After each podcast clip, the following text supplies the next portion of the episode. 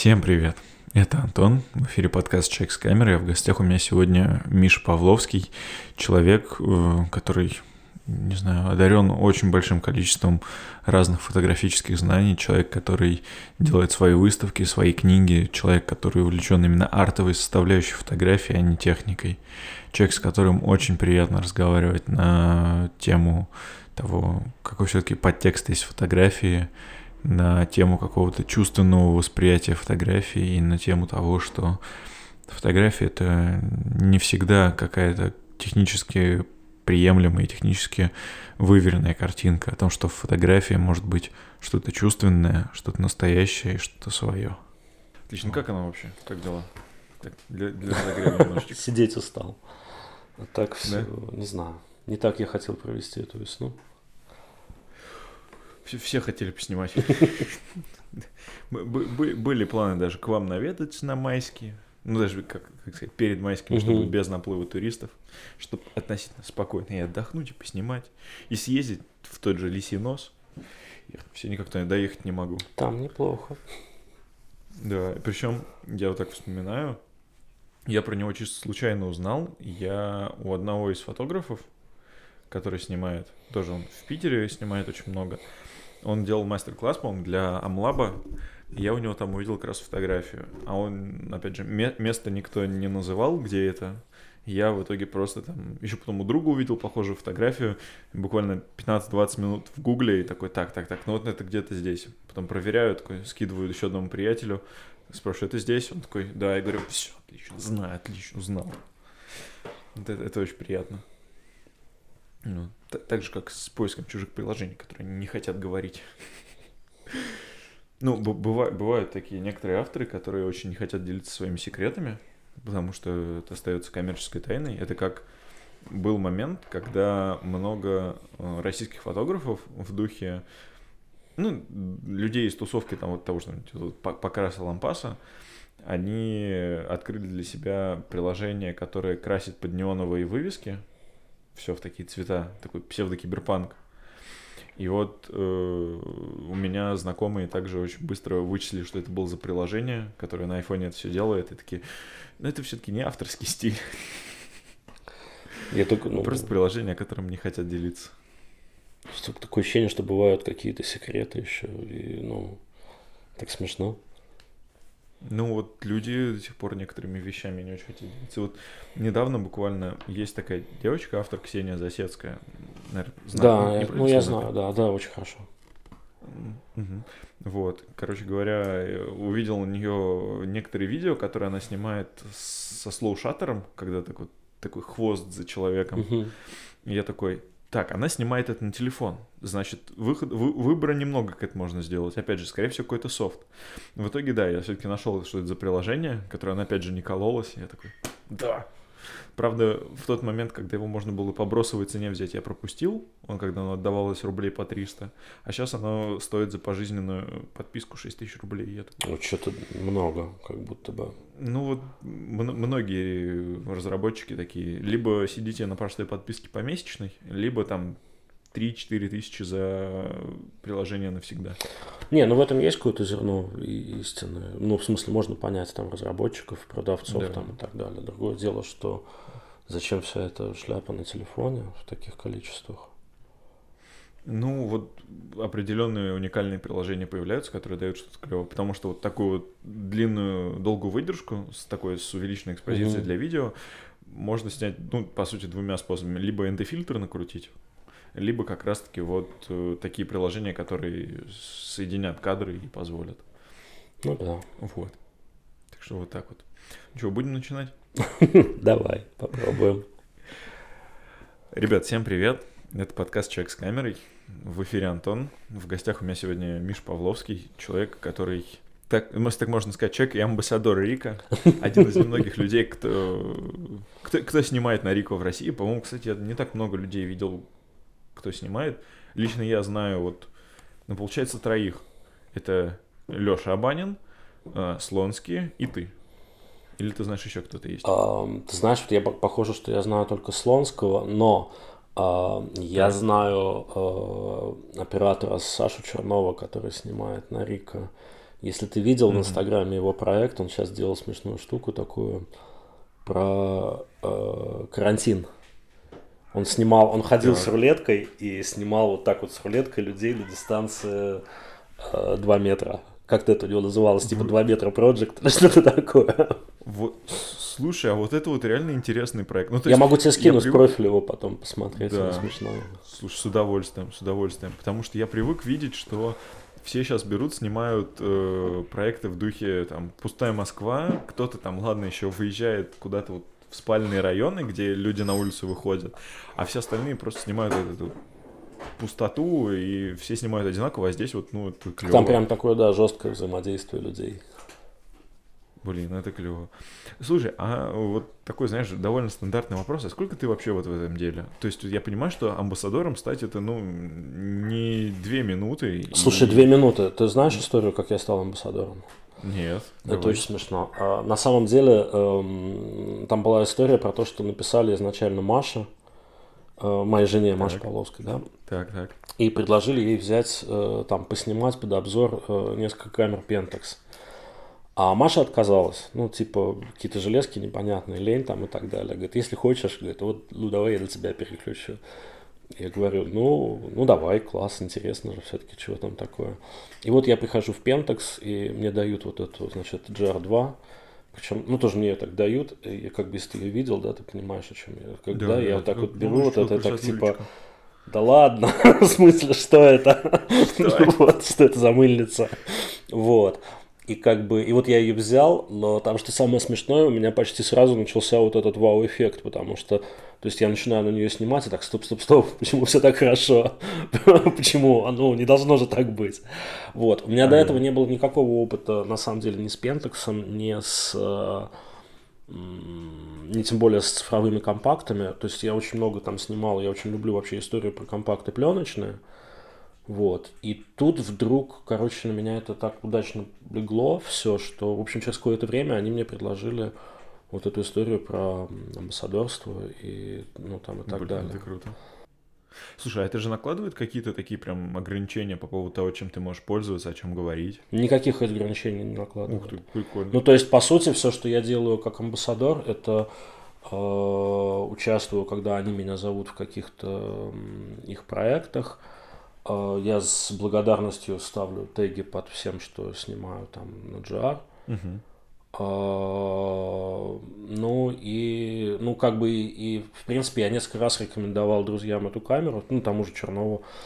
А, но в принципе я бы это делал даже не будучи амбассадором, то есть. Ну когда клевый инструмент. Ну да, да, это, ну это реально очень удобно. А еще есть же, э, господи, как зовут прекрасного оператора, который Нериту снимает? Сейчас, э, Любецкий? Да. А, первый раз я услышал про эту камеру, потому что Любецкий в своем инстаграме снимает на Рика.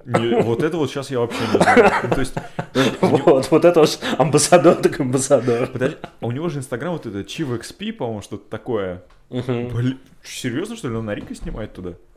Да, там есть такая история, мне кто-то то ли он где-то писал, то ли где-то кто-то рассказывал, что он снимает на Джар, да. Вот это, вот это сейчас для меня поворот. Надо, надо пересмотреть свое отношение к Инстаграму. Вот, так что вот такая история про, про Пелтекс. Слушай, это клево.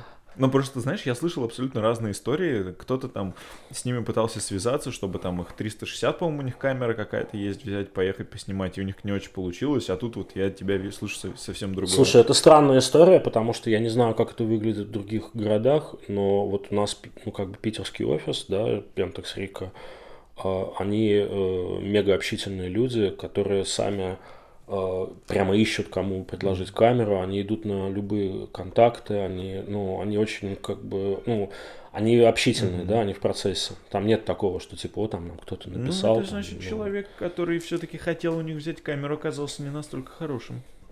Ну ладно, посмотрим, посмотрим. Ну, может, mm-hmm. не знаю. Да. Ну, все может быть на самом деле.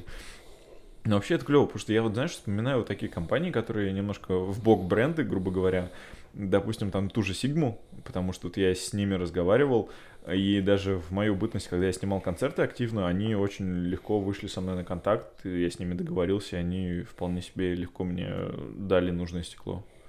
чтобы с ним погонял? Я, я пытался, ну, ну это вообще какая-то сложная история, потому что я, я, можно сказать, никогда не пытался так выходить на компанию. Один раз у меня была идея про то, что мне нужно взять камеру, поснимать. И, и это все увело меня в такой темный лес, что я сказал, ладно, все окей, давайте просто, ну, не было этого разговора, потому что что-то долго, нудно, и и уже неинтересно в конце концов. Угу. Слушай, а я э, видел у тебя в Инстаграме, кажется, у тебя еще и больше форматная, там 4 э, камера была. 4 да, 5, слушай, это такая история, да, но это, это пока стыдная история, потому что я ее только начинаю дрессировать. Угу. И, э, ну, то есть у меня уже, у меня уже получаются какие-то кадры, но все еще не настолько, чтобы их показывать. Mm-hmm. То есть ничего вменяемого, там, такого радостно хорошего снятого на формат у меня нет еще. Слушай, а для тебя вот э, формат того, на что снимать, то есть он как-то важен или все-таки может быть и телефон, и там большая камера, и классическая цифра, и там больш, большой формат, или пленка там между этим, или все-таки какие-то предпочтения есть? Ты знаешь, э, и да, и нет, наверное, потому что, с одной стороны, я не, ну, я не участвую в этих, знаешь, холиварах про то, что там пленка, цифра, там что лучше, да, ну, в смысле, нет же никакой разницы уже давно, uh-huh. а, ну, по сути. А, там есть некие какие-то метафизические вещи, там, скажем, я люблю снимать там, да, на пленку. Я снимаю на пленку, потому что мне нравится, нравится иметь ограничения, да, которые заставляют думать. Uh, ну, то есть, там, да, если я снимаю на черно-белую пленку, да, то фотография никогда не станет цветной, там, да, и когда ты ее снимаешь, ты думаешь, да. что это окей, это будет черно-белая фотография. А, опять же, я очень, знаешь, я очень люблю в пленке историю про, ну, про артефактность, да, про то, что у меня был еще, знаешь, такой длинный-длинный, ну, длин, не длинный, но яркий роман с полароидом. То есть я прям, я очень люблю полароид. У меня сейчас, к сожалению, нет uh-huh. ни, ни одного из бывших у меня там, да, приборов.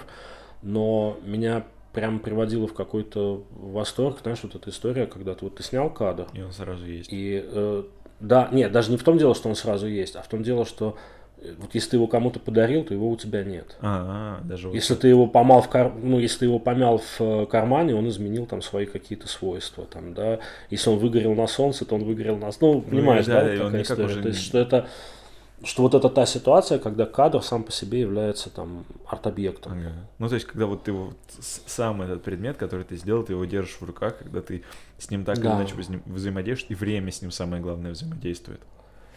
Ну и потом, конечно же, фотография, она же как-то, ну, фотография все-таки это то, что напечатано, ну, в каком-то глобальном смысле.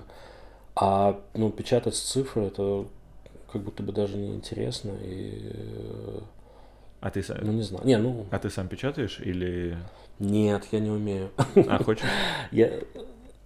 Нет. Нет? Uh, ну, то есть, знаешь, конечно, да, конечно, хочу, но просто мне уже хочется всего так быстро и так сразу, что все-таки я подсел на то, что я прибегаю к услугам и помощи людей, которые, ну, прямо умельцы. Потому что я, знаешь, уже как-то я в жадности своей не готов запад... ну, запарывать кадры и ну, тратить время на обучение, как будто бы, да. Но при этом ты все-таки решил на большой формат попробовать. Да. Слушай, а что тебя в нем привлекло? Вот мне прям интересно, что с художественной точки зрения или чисто техника? Но, э, знаешь, это как будто бы прямая противоположность тому, что я делал полжизни. То есть, да, там я снимаю там на дальномерную камеру. Так. Да, я очень много снимаю на вскидку. Я очень у меня очень такая стойкая привы... ну, привычка нажимать на кнопку мгновенно. Угу. То есть вот... Ну, знаешь, там типа реактивно. Ты что-то увидел и типа что-то сфотографировал. Сам еще не понял, что, как бы, да, но да, вот такие какие-то вещи. И тут вдруг э, ты сталкиваешься с тем, что для того, чтобы снять кадр, нужно потратить там N минут времени. И потом ты еще, ну, ты же даже в момент съемки не видишь, что ты снимаешь, потому что ты навел там нарезкой, да. все скомпоновал, а потом ты вставляешь кассету, и все, ты ну, ты больше ничего не видишь. Ну да, там оно То есть поехать. такая еще игра на доверие с человеком. А, я понимаю, как, ну, я понимаю людей, которые снимают пейзаж там, да, на формат. Наверное, это, ну, понятно, да, когда ты постоял там, что-то посмотрел, там, сделал с людьми это, конечно, тревожно и по первости тяжело, но, но мне нравится. Ну, прям очень нравится. Mm-hmm. Yeah. Несмотря на то, что это непривычно, так и сложно, но...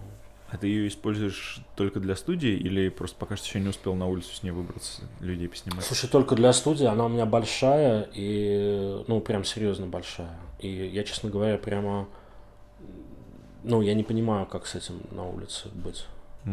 Я просто, знаешь... Ну, то есть, наверное, да, наверное, можно там взять, там машину эту погрузить, куда-то вытащить ага. и на кадр. Но пока нет, пока сложно. Знаешь, я просто сейчас вот вспоминаю такую историю забавную. Я прошлой зимой, э, у меня как раз только разгорелось мое увлечение пленкой, потому что осенью я что-то что-то начал, там достал, грубо говоря, деда в зенит, попробовал. Угу. И после него я сразу же перескочил на средний формат. Я понял, что мне вот это нравится, потому что, ну, 36 кадров это много для меня.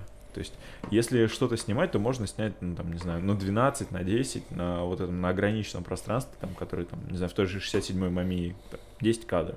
И при этом он такой более-менее прямоугольный. И вот я тогда э, очень сильно поэтому угорал и э, взял ее с собой в отпуск. Я взял штатив, взял эту многокилограммовую камеру и в чемодане вез ее через Сербию в это в Париж. В следующий раз, конечно, мне уже стало ее немножко лень тащить с собой, хотя возможностей было чуть побольше.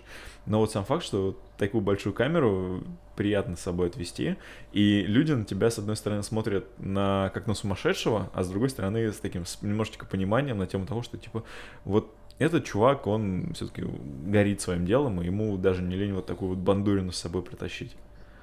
Ну и плюс, мне кажется, на меня эти всякие левые граждане чуть с опаской смотрели. Ну да, ну видишь, это тоже такая сложная штука, потому что, может быть, отчасти у меня так удался роман с э, Джар, потому что, ну, мне очень классно с камерой, которая в карман помещается. Угу. Ну, потому что даже там, ну, у меня есть привычка, да, в любой ситуации. Ну, то есть я камеру таскаю с собой все время. Так. То есть, не, ну, неважно, это, знаешь, какая-то такая, ну, психологическая такая привычка. То есть, даже если я не собираюсь ничего толком снимать, я все равно камеру таскаю с собой. Конечно, когда это даже, э, там, я не знаю, какой-нибудь Nikon F100, он все равно тебе в какой-то момент начинает казаться каким-то большим.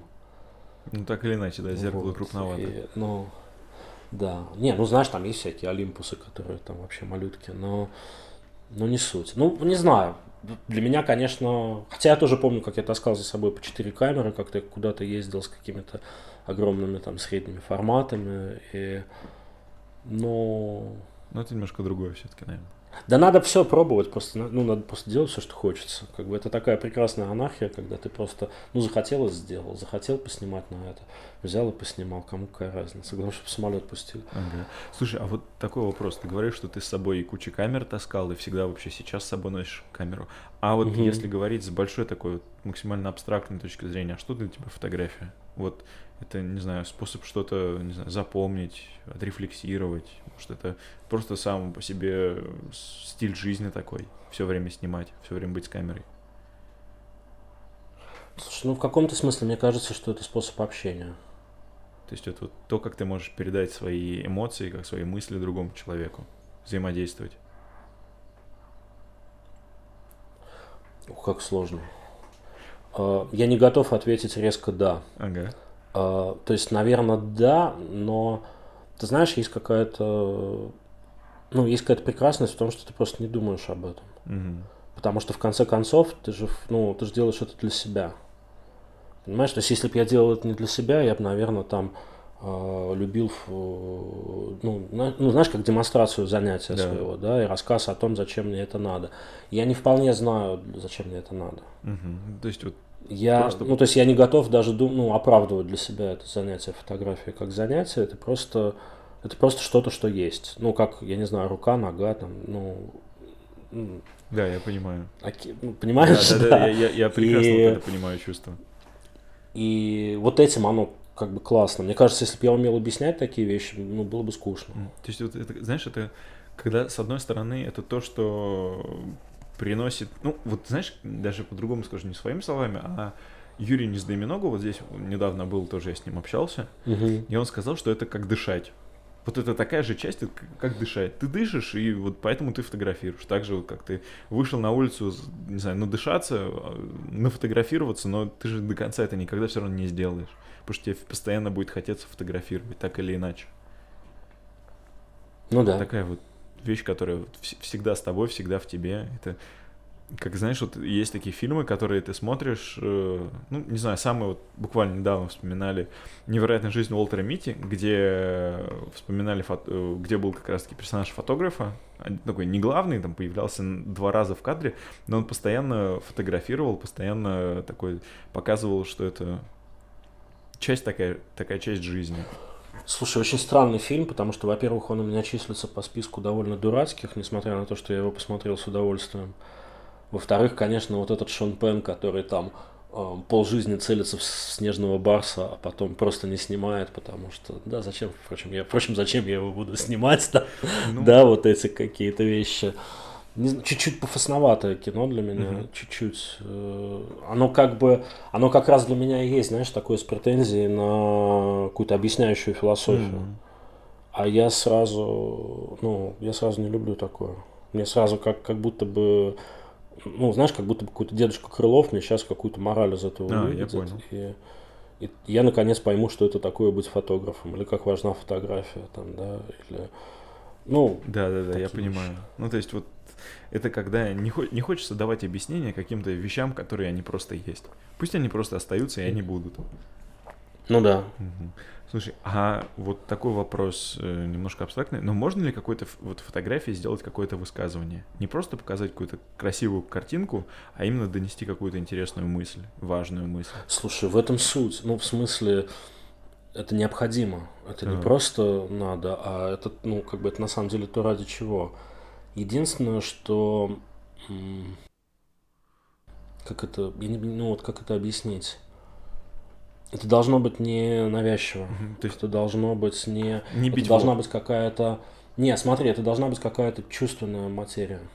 Да. А, то есть это. Понимаешь, и, оно как бы это фото, ну, фотография, вся прелесть фотографии в том, что это интуитивно понятный язык. Угу. Как только он становится буквально понятным, да, возникает вот эта вот история про то, что, знаешь, ты смотришь какую-нибудь старую советскую фотографию и там э, видишь подпись, там рабочие празднуют 1 мая, смотришь на фотографию и о, да, действительно, рабочие празднуют 1 мая, понимаешь? И как бы, и с одной стороны фотография неплохая, и повод понятный, и информацию ты получил, но, но как будто бы нет какого-то, да, бэкграунда, как будто бы нету какого-то другого отношения. Угу. Ну, как будто полярного, да, какого-то, ну, то есть э, фотограф это же человек всегда с э, каким-то полярным мнением, понимаешь? Да, а Не в смысле противоположным, а сразу с э, двумя. А, то есть вот так вот, я понял. А, ну, да, да. То есть, когда он может а... посмотреть э, в суть с нескольких сторон. Суть какого-то дела. С одной стороны со своей, а с другой стороны с объективной. Понимаешь, если не говорить про новости, если не говорить про там э, информативную фотографию, да, про репортеров, mm-hmm. про и так далее, там вот я снимаю портреты. Зачем это вообще надо кому-то? Э, непонятно. Ну, в смысле, понимаешь, да, в чем mm-hmm. высказывание? Ну, то есть, э, я снимаю человека. Э, зачем я это делаю? Я сейчас не беру историю про деньги, ну, там, понятно, да, но э, как бы что? Я, ну, я что, никогда в жизни до этого не видел там красивых людей? Ну, видел. Человек, который будет смотреть эту фотографию, не видел никогда красивых ну, людей. Ну, конечно, видел. А, так чем эта фотография отличается от там миллиарда других и зачем она вообще нужна? Ну, и вот если у человека-фотографа есть какое-то четкое чувственное представление о том, что вот именно этот кадр именно с этим человеком, именно в этот момент, в этом месте необходим, вот тогда это превращается в какую-то интуитивно интересную историю. Не буквально, но это знаешь, как у Брессона есть э, э, история про решающий момент. Так да, вот э, если там немножко это все поперевирать и попроб, ну, позволить себе додумывать за гения, да. ну, а почему а, нет? то получается, что вот какой-то фотографией не занимаешься, репортажный, там, портретный, угу. не знаю, э, пейзажем. Стритом э, Ну, типа, да, все равно как ни крути, а самое главное это событие. То, что произошло. То есть то, что происходит в кадре, потому что э, ну, никакого другого ноу-хау нет. То есть, да, в современном мире ты можешь любого человека научить ну, делать что угодно с фотографией, там, снимать на формат, на полароид, там, э, такие процессы, сякие процессы. То есть, ну, как бы ничто техническое, никакое украшательство картинки не, не может быть поводом к картинке. Угу. Понимаешь? И то же самое, как бы, ну, типа, да, мы отдаем себе отчет в том, что мы, ну, мы портретисты, да, паразитируем на людях, э, ну, напрямую. Да, понимаю. Так. Но наша слепая какая-то вера в то, что это не паразитирование, да, она делает картинку важной и интересной. То есть, с одной стороны, ты прекрасно понимаешь, что ты используешь э, какие-то характеристики э, света, там, я не знаю, природы, другого человека и так далее в своих целях. Uh-huh а с другой стороны, ты радостно просто удивляешься происходящему, и, и из этого удивления рождается какой-то, ну, какой-то важный момент. Тому, как красиво может, ну, абстрактно красиво может получиться, то есть там э, красиво может быть с точки зрения смысла или, не знаю, с точки зрения как раз там, не знаю, композиционных приемов. То есть потому что... Нет, Нет? ну в смысле красиво, с помощью композиционных приемов не может быть красиво, может быть только правильно. Так. То есть вообще, ну, то есть, знаешь, у меня когда есть такая штука, э, когда там в те редкие моменты, когда меня зовут куда-то преподавать, там, да, я прихожу, и просто первое, что я там говорю, я говорю, коллеги, э, давайте сразу, значит, вот такой кумачевый плакат, на котором написано э, техническое качество не является критерием художественной оценки. Угу. То есть э, мы должны отбросить это все. Это не так Никаких, важно. ну, как бы да, нет ничего глупее, чем все вот эти разговоры про передачу там цвета, заваленные горизонты, зернистость, шумность там и так далее. А, все это призвано выполнять, ну, какие-то другие цели. Угу. То есть... Ну, то есть тех, техническое совершенство, оно, ну, мило, хорошо, но если нет ничего другого, то это ни о чем, потому что это можно повторить. Это то, что ты можешь сделать, просто зная определенные правила. Угу. То есть... А интересное начинается там, где ты оказываешься внутри себя в каком-то поле, в котором правил нет. Угу. То есть в тот момент, когда появляется более глубокая смысловая нагрузка. Или все-таки ну, эмоциональная? Ну, наверное, здесь? да. Эмоциональная, давай эмоциональная. Угу. Смысловая как-то тяжело звучит. Знаешь, я просто сейчас вот опять же вспоминаю, Uh, у нас как-то был живой эпизод подкаста, мы записывались в МГУ, и там друг мой Андрей рассказывал на тему пленочной фотографии, он как раз сейчас в нее очень глубоко погрузился, он там и печатает дома уже сейчас сам, ну то есть вот uh-huh. прям совсем.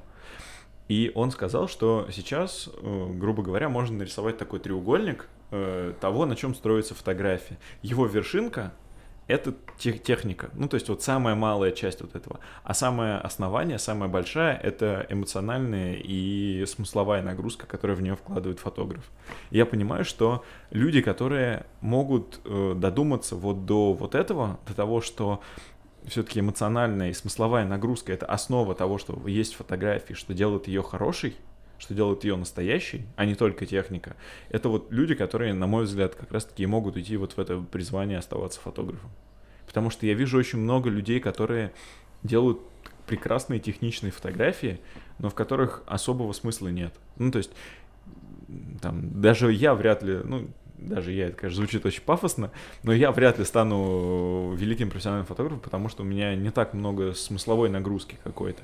То есть эмоциональная, да, она есть, она вкладывается в фотографию, но это по большей части остается внутри меня, для меня самого. Я ее могу очень быстро разглядеть, а зритель вот вряд ли может это увидеть. Мне кажется, где-то глубоко, глубоко фотография это все-таки вообще история не про профессионализм, да, существуют какие-то утилитарные вещи, репортаж, там, я не знаю, пересъемка документов, э, фотокопирование художественных произведений, там, да, ну и так далее, и так далее, и так далее. А во всем остальном это, ну, как бы это какие-то человеческие вещи, знаешь, как история про там Вивиан Майер. Как история про... У меня все время вылетает, ну, буквально такая же, знаешь, там была э, поэтесса американская, да, которая там сейчас считается таким классиком прямо, да, такой Лев Толстой американской okay. поэзии. Вот. Но о том, что она вообще писала стихи, люди узнали через 4 года после ее смерти. Ну да, такое. Ну, то есть, когда человек все-таки а, отдается ради ну, себя. Когда ты, ну да, понимаешь, потому что иначе как бы возникает, особенно сейчас в современном мире, возникает такое ощущение, что ты как будто бы все время что-то продаешь. В, блин, слушай, да. И, вот с этим я согласен, оно действительно есть. Вот э, я изо всех сил как бы пытаюсь э, сделать так, чтобы мне казалось, что я ничего не продаю. Угу.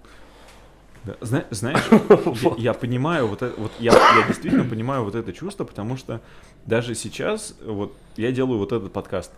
Я делаю это его не для кого, а по большей части для самого себя и для, ну, для самого себя, чтобы пообщаться с крутыми людьми с людьми, которые очень круто делают свое дело, объективно.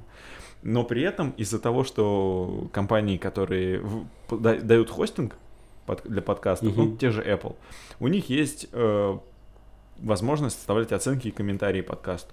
Так, естественно, ну, это как такой самый простой способ как-то продвигаться, чтобы тебе ставили оценки. Чем больше оценок, тем дальше, дальше тебя могут запушить. И из-за, ну, оценки-то ладно, бог с ними. Но когда появляются комментарии, это открывается просто портал в ад, когда люди в современном мире, они такие, ты делаешь продукт и пытаешься нам его продать, поэтому сделай так, как мы хотим, чтобы мы у тебя его получали.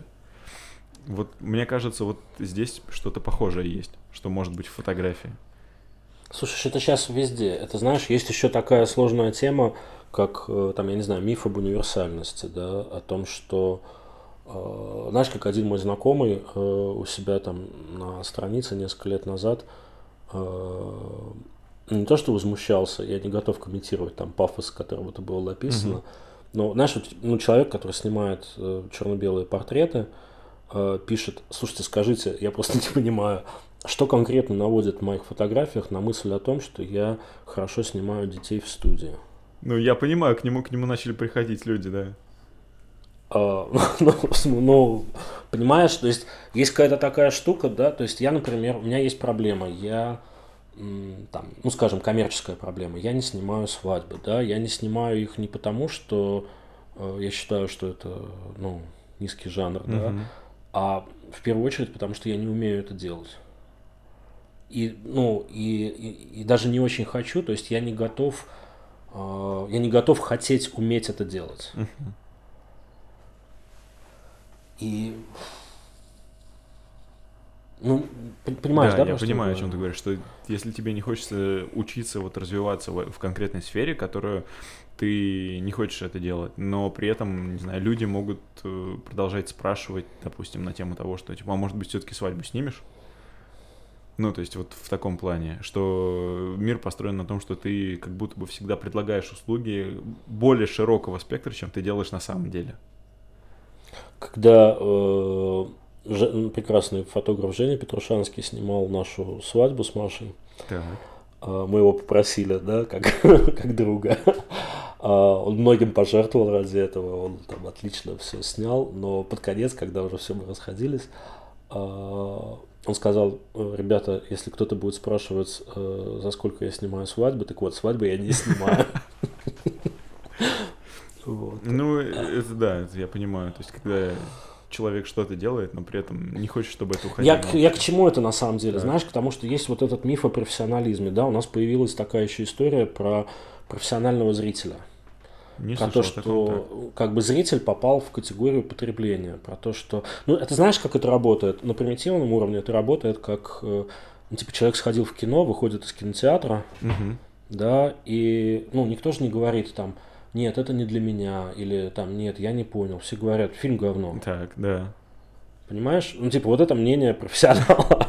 То есть, ну, как бы допустить, что ты видишь что-то, что тебе по каким-то причинам не надо, угу не может никто, как бы, да, каждый, ну, то есть, но каждый готов радостно составить свое мнение. Ну, какое-то мнение о чем угодно, там, о фотографии, там, да, о том, что э, там, да, ну, ты же помнишь все эти анекдоты про всякие Кастрюли. сайты, там, э, про все вот эти, ты выкладываешь фотографию, а тебе пишут, я бы в ЧБ перевел. Ну, да, это я знаю. Или там, или в квадрат обрезал, там, или еще да. что-нибудь. И, и ты читаешь, а ты думаешь, да что ж такое, почему все так, почему зритель лишает себя самого интересного, почему зритель лишает себя допущения, что автор хотел что-то сказать именно этим кадром.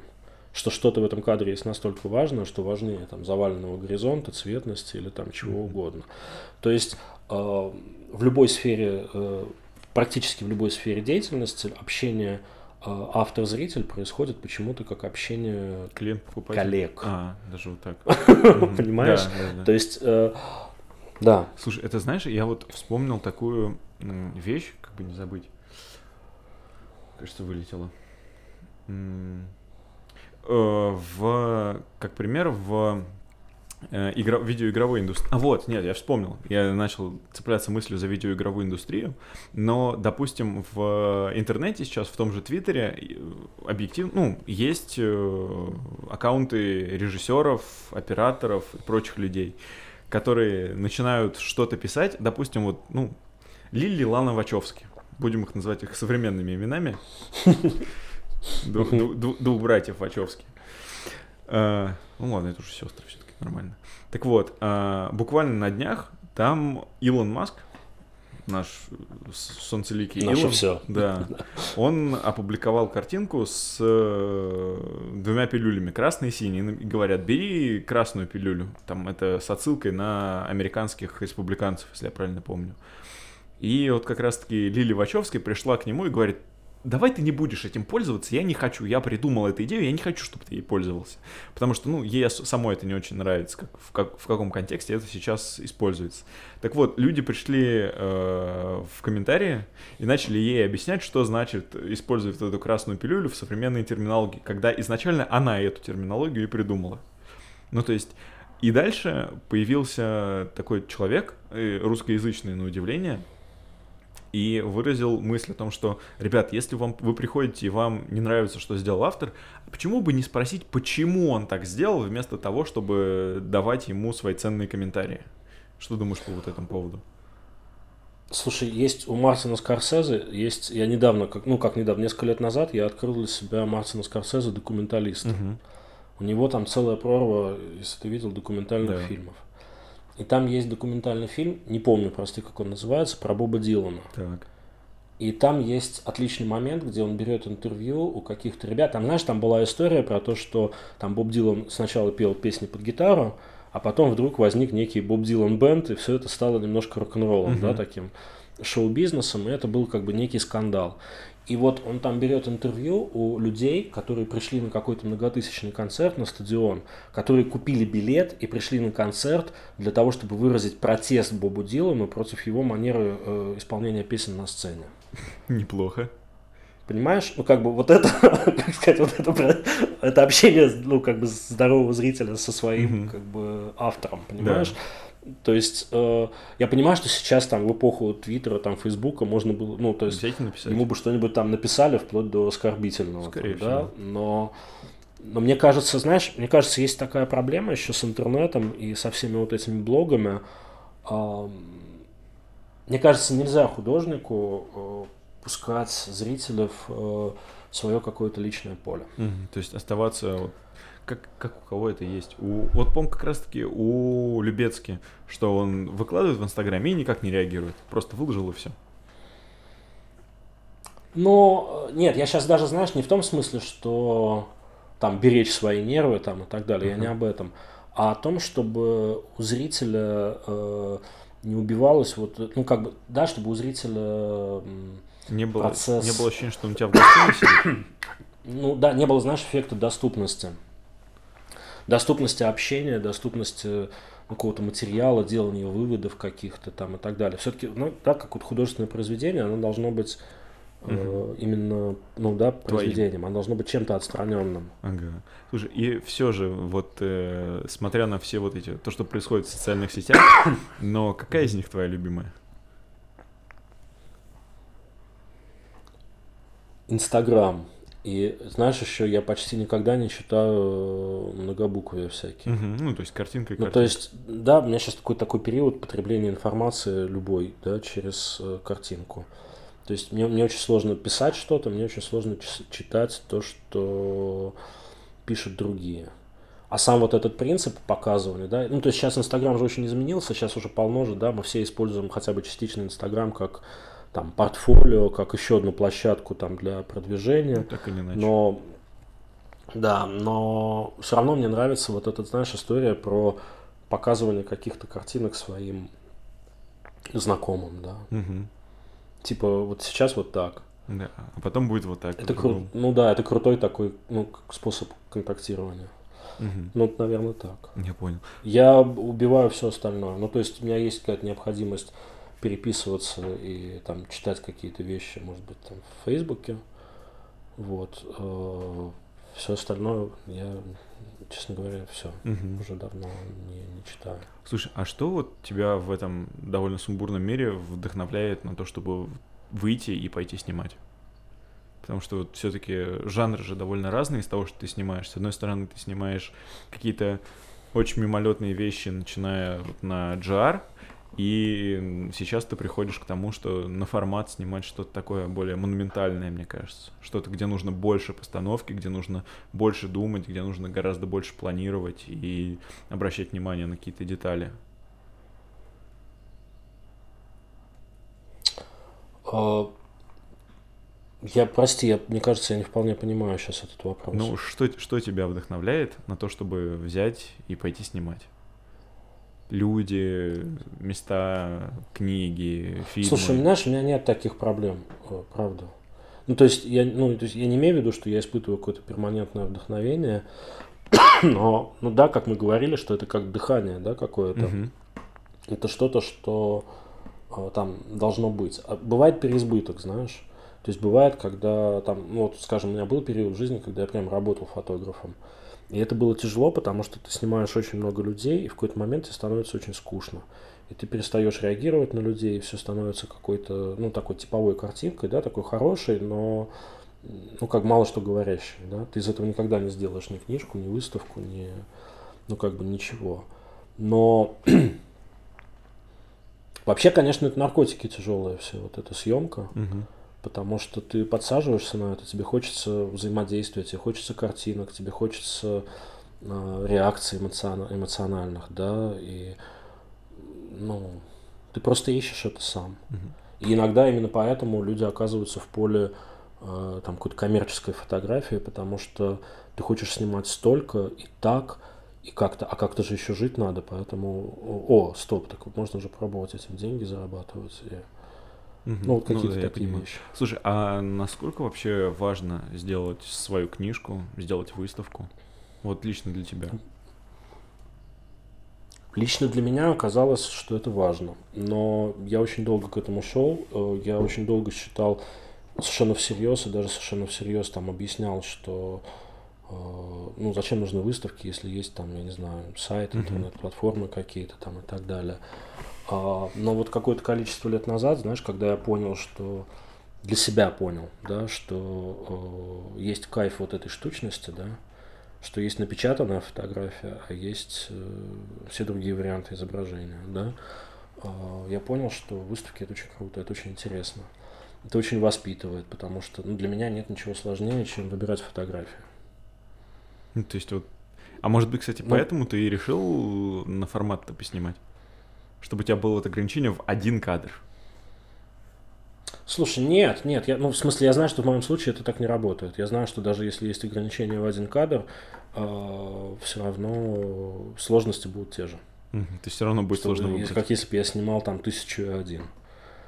Потому что я не могу, например, вот, ну, вот у меня съемка, да, э, я планирую съемку, я не могу себя заставить снимать там на одну камеру. То есть я говорю себе, да, вот сейчас я хочу снять там форматный такой классический портрет, но все равно я, ну, как бы, у меня все равно с собой еще одна камера, я снимаю какие-то соседние кадры, еще что-то, и, и не всегда понимаю, какие из них в итоге будут основными. Ну, мне, кстати, вот это очень сильно знакомо, потому что на какие-то последние съемки я обычно беру с собой две вещи. Самую маленькую, которая у меня есть в шкафу, это iPhone, и самую mm-hmm. большую, которая это Мамия. И вот снимаю либо на одно, либо на другое, потому что с одной стороны, это какие-то разные ощущения, вот это та самая тактильность, которая угу. есть в э, большой пленочной камере, и та какая-то скорость, которая есть в айфоне. С учетом того, что сейчас при нормальных условиях освещения, при которых как раз таки, ну, в большинстве случаев мы и снимаем, iPhone выдаст ну, потрясающую картинку. Да. А самое главное, что эту потрясающую картинку сможешь выдать ты сам, работая с тем инструментом, который тебе удобнее.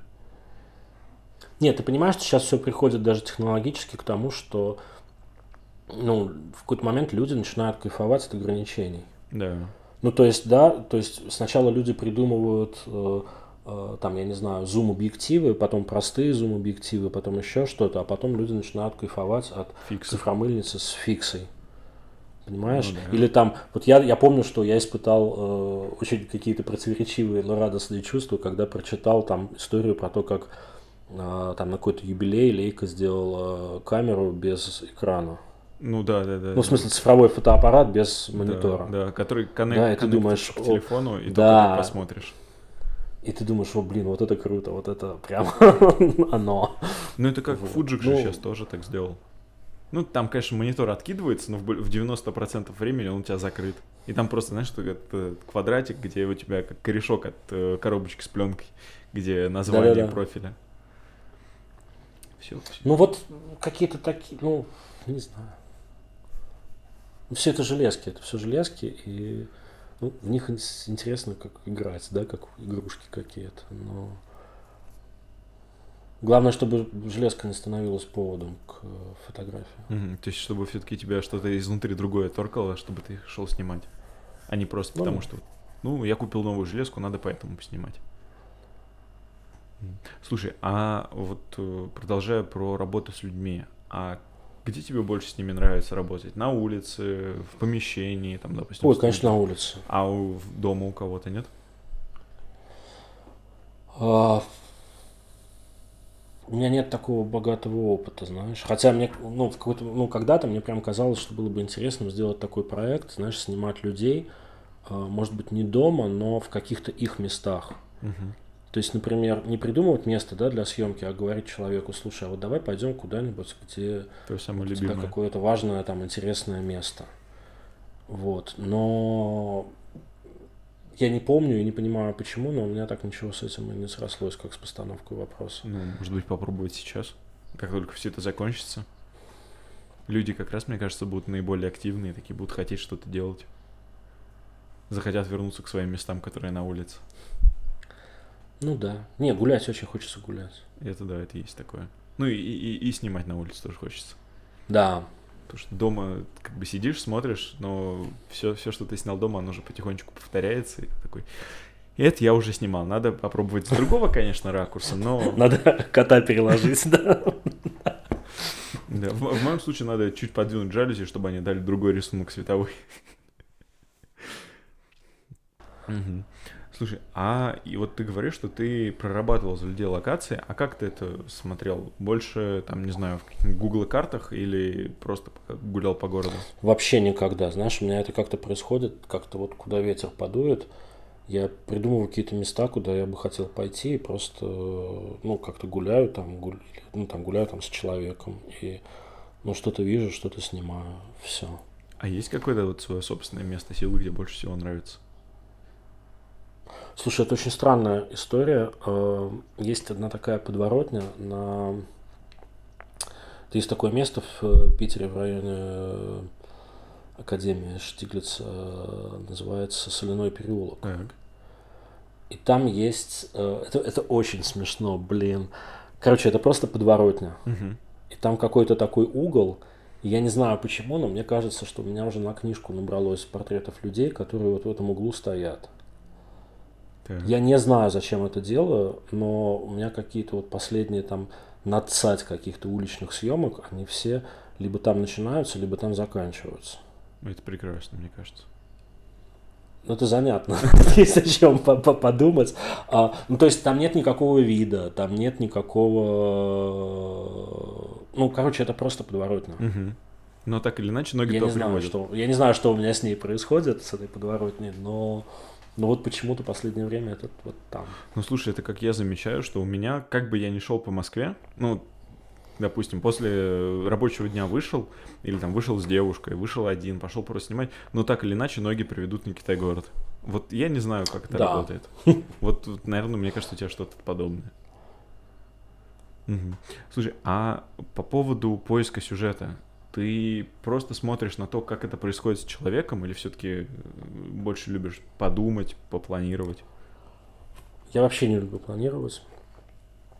Я, ну, я считаю, что фотографии, как и во многом другом, знаешь, если что-то может пойти не так, оно пойдет не так. Угу. То есть, что бы ты ни придумывал, все равно все будет по-другому. Тем более, это знаешь, это как я не знаю, это как писание стихов там или еще чего-то. Ты сидишь вечером и думаешь, о, классная идея, вот надо сделать вот это, вот это, вот это, вот это, там, чуть ли не записываешь это где-то там, ну, а потом утром просыпаешься и такой, да ладно, серьезно, вот это классная идея. Ну, ну, не, ну вот какие-то такие, знаешь, вещи. А, мне очень нравится, знаешь, когда... А, мне очень нравятся вещи, которые происходят сами по себе. То есть, ну, главное создать условия. Условия какие? Ну, как создаются условия? Ты купил пленки и встретился с человеком. Дальше начинается какой-то поток сознания, непрогнозируемые какие-то события, Хаос. диалог, я не знаю о чем, и ну, как бы из него рождается какое-то вот это событие, да, какое-то эмоциональное состояние, которое стоит или не стоит там фиксация, в смысле фотографии. Угу. Слушай, а можешь... Вот у меня это так работает. А можешь вспомнить какой-нибудь момент, который вот так вот был? Какой-нибудь вот из этого хаоса что-то родилось?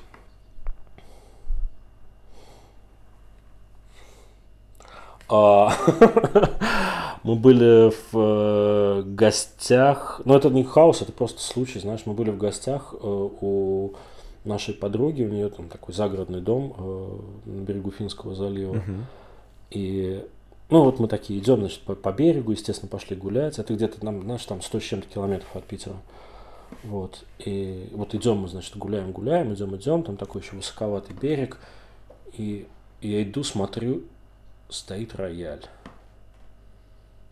Вот. Ну, реально, знаешь, такой вот такой берег такой, и стоит, и стоит рояль. Он Причем, стоял и ждал. а, там какие-то люди еще что-то копошились, знаешь, там какие-то камни собирали или еще что-то, ну, какие-то рабочие. Вот. И, а я сначала, как бы, ну, совсем издалека я вижу эту картину, и я, ну, знаешь, как бы глаза отказываются понимать, что это... Что это рояль стоит вот в кустах? И в какой-то момент один из этих людей просто подходит и поднимает крышку. И тут ты понимаешь, что вот, а вот теперь точно это рояль. Вот теперь ты это ни с чем не перепутаешь. И ну вот, и ну вот, ну такая прекрасная какая-то спонтанность. Блин, это круто. Ну, то есть это, это, это правда очень круто, когда ты идешь по улице, и ты видишь рояль. Ну, тут даже не по улице, по берегу. Ты вот, вот Ну да. как? Во- Во-первых, вопрос, как он там оказался, а во-вторых, ну, это нельзя не сфотографировать, потому что это будет круто.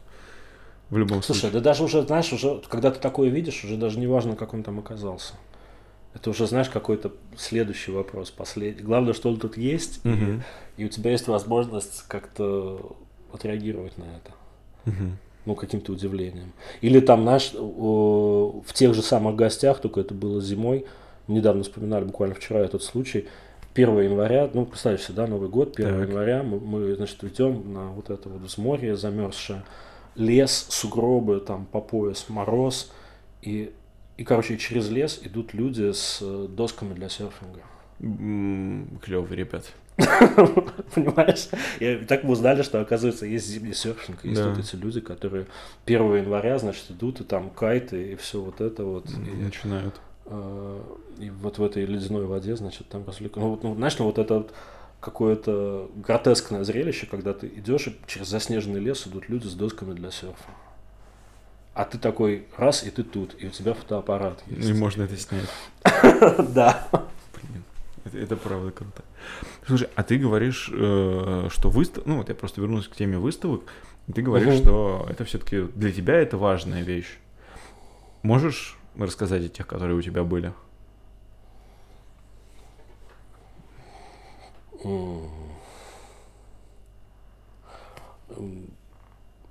У меня их было немного. А, У меня, я очень люблю, знаешь, наши вот эти какие-то проекты, выставки, которые мы делали с Машей. Я очень люблю нашу вот эту историю, которая называлась «Апарт». Да. Вот она не рассказывала, расскажи. А, Слушай, ну, на самом деле очень простая, такая на поверхности лежащая история. Просто в какой-то момент мы решили а, делать э, проект про артистов, да, про, арти... ну, Так. про людей, которые нам интересны, как-то дороги по-своему. И, а, и мы довольно долго, там, ну, мне кажется, больше, чем полгода снимали в разных городах э, разных людей, э, от каких-то супер там известных артистов до студентов, а, делали из этого выставку. Мы делали все всерьез, мы тужились, мы заставляли себя не выкладывать фотографии в интернет до выставки. Понимаю. Да, прямо, Это да, сложновато. Вообще. Вот, что еще? Потом это была, по-моему, первая наша выставка, которую мы э, совершенно хорошо напечатали. Мы обратились к очень хорошему специалисту, и вот этот гениальный человек совершенно замечательно нам э, аналоговым, да, традиционным способом все это напечатал. И ну, это для меня тоже был в, какой-то, в каком-то смысле переломный момент, потому что я был весь в каких-то сомнениях и относительно себя. Мгм. И я прям помню вот этот момент, когда он меня позвал смотреть тесты к себе в лабораторию. И вот я прихожу к нему, вот я там спускаюсь в этот подвал, а у него там такая стена, и на стене висят тесты моих фотографий, а причем тесты такие прям богатые, прям в натуральную величину. То есть там Мгм. тесты такие 30 на 40. Да, да, да, знаю такие. Вот, су- сушатся, да. И, и я так иду, смотрю на это и думаю, «М, а Павловский-то этот ничего такой. Хоть хоть что-то доснимать-то может. Да-да-да, нормально. Вот, и как какая-то радость, да, какая-то от этого. Знаешь, какая-то, ну, когда простые вещи приносят какую-то простую радость, да, вот мы сделан, ну, какая-то веха, какая-то сделанная работа. Мгм. Вот это именно то самое ощущение того, что фотография должна быть показана. Что какое-то общее для, например, для нескольких человек эмоциональное состояние может быть и должно быть э, там передано, да, какой-то зафиксированный момент. У нас их было довольно много, я надеюсь, будет еще довольно много. Сейчас вот этот был какой-то удивительный момент, когда я делал выставку как бы свою, да, ну вот эта Мгм. презентация книги, которая у меня была. Э, И то на самом деле вроде как она была такая, ну, моя, да, но все равно Маша очень мне помогала. Мгм. И очень, ну, там очень, прям очень много, очень много Маши в этой выставке. А можешь чуть поподробнее про книгу еще тоже? Ам, Книга, книга называется «Херона и сон». Так. Ам, Из многих-многих, знаешь, каких-то, из, попыт, из многих попыток разных проектов она как бы собралась. Знаешь, такой момент, когда ты пытаешься делать одно, не получается, ты бросаешь, начинаешь делать другое, не получается, ты бросаешь, начинаешь делать третье и так далее. А, а потом в какой-то момент смотришь и так, блин, это же собирается вот так, как пазл, да? Мгм, Так, типа, просто, на, просто, ну, просто нужно немножко раз так и по-другому подумать, переставить. Я понял, что то, что я хочу сделать, оно вполне укладывается в э, понятие книги. И я очень хотел попробовать сделать какую-то книгу, да, именно какой-то, да, визуальный текст. Именно не сборник фотографий, а какую-то историю, которая развивается там от, э, да, и до. А, Самое сложное было перестать пытаться вставить в книжку какие-то фотографии, которые ты считаешь своими лучшими. Мгм. Да, когда ты вдруг с удивлением понимаешь, что вот эта фотография, которая прям хорошая, она Не подходит. в контексте книжки не несет в себе вообще ничего. Она прям ни о чем. Мгм. То есть вот И вдруг понимаешь, там вспоминаешь каким-то боковым зрением, вспоминаешь, что, о, блин, у меня же был вот такой кадр, э, а как его найти? А есть вообще негатив этот или нет, или еще что-то? И начинаешь все это перерывать, искать, и вытаскиваешь там на свет Божий какие-то кадры, которые ты всю жизнь считал вообще никчемными. Мгм. И вдруг, и вдруг они вот складываются, да, в какую-то историю, да. То есть самое сложное, конечно, да, было сделать так, чтобы это не смотрелось как э, лучшие любимые там Мишины фотографии. То есть, чтобы не- было такой подборочки самолюбования. Да, то есть, знаешь, научиться пренебрегать э, какой-то красивостью ради сюжета. Мгм. Блин, это круто. А, Вот это было. ну, это, это правда очень круто. И я, я на самом деле все думаю, ну, с- как минимум, очень хочется собрать такой, знаешь, есть, там, не знаю, ЗИН какой-нибудь маленький, хочется собрать. Это, скорее всего, будет просто сборная солянка того, что я снял. Как раз-таки вот это, знаешь, галерея самолюбования. Потому что вряд ли на данный момент я смогу что-то осознанное вот это сделать. Но в планах вот тоже есть какие-то похожие идеи о том, что можно сделать, попробовать. Это воспитывает, знаешь, еще круче, чем выставка. То есть- Это прям так, ну, это научает так ценить все. Ты начинаешь проклинать себя за все те кадры и негативы, которые ты выкинул, за то, что ты хранишь все так, что ни черта невозможно найти в нужный момент, за то, что, ну, вот все вот эти вещи. И ты понимаешь, что, ну, что нужно быть э, в том числе и внимательным к себе. Так, да, подробнее. А, да, что, что некая, да, э, при всей вот этой пренебрежительности, спонтанности происходящего, там, да, еще чего-то, угу. нужно заставлять себя, если ты делаешь что-то, да, нужно заставлять себя быть хотя бы формально серьезным в этом смысле. Ну, то есть, э, я понимаю, что спустя 20 лет это звучит смешно, но вот только сейчас на этой книжке я понял, что реально нужно никогда ничего не выкидывать. Вообще? Вообще, никогда. То есть, как, как, каким бы фиговым кадр ни казался, или это не Ну, как бы, понимаешь, а, очень много, знаешь, очень много же сделано, ну, как бы очень много кадров делается просто по наитию. Ты же не понимаешь, ты же не... Одно, понятное дело, когда ты увидел рояль на берегу, ты думаешь, о, блин, это классный кадр. Да. да? Но есть же какие-то вещи, когда ты вообще сам не понял, что произошло. Просто ты что-то увидел, зачем-то сфотографировал, черт его знает зачем. Угу. Но зачем, ну, как бы, ну, зачем-то ты же это сделал, значит, ну, пусть будет. Значит, может быть, там когда-нибудь ты поймешь зачем. Или не поймешь, неважно. Но у тебя должен быть выбор. Угу. Оставить его или... Блин. Вот. И, глубоко. конечно, это нужно все... Конечно, я не понимаю, как, где найти столько времени, чтобы все это структурировать и раскладывать по папочкам, и подписывать, и ставить даты. Но вот опять же, знаешь, я никогда не ставил даты, сейчас я от этого страдаю, потому что я иногда смотрю какие-то фотографии, и кто-то даже из знакомых спрашивает, там, а в каком это году? А ты такой, блин, а в каком это году? А, ну, не, не помню. Знаешь, ну такие. А это же важно. Ну, в смысле, проходит там... Ну, короче, через 10 лет важно все. Ага. Я понял. Вот чтобы, как, какая бы ерунда ни происходила прямо сейчас, назад? через 10 лет это будет очень важно. Угу. Для тебя же самого. И то, чем, и как бы ты будешь себя ненавидеть за то пренебрежение к там за, каким, за, за то, что какие-то вещи называл сиюминутными и неважными вот сейчас. Потому что на самом деле их нет, ни сиюминутных, ни неважных. Они все, ну как бы раз уж ты решил быть фотографом, нужно все собирать в копилку. Угу, даже так. Я понял. Ну, такое немножечко, немножечко собирательство и присвоение. Потому что, вот опять же, я вспоминаю каждый раз мысль, которую озвучила Сонтак, на тему того, что мы так или иначе через фотографию пытаемся это присвоить, то, что мы видим. Так или иначе мы оставляем это у себя.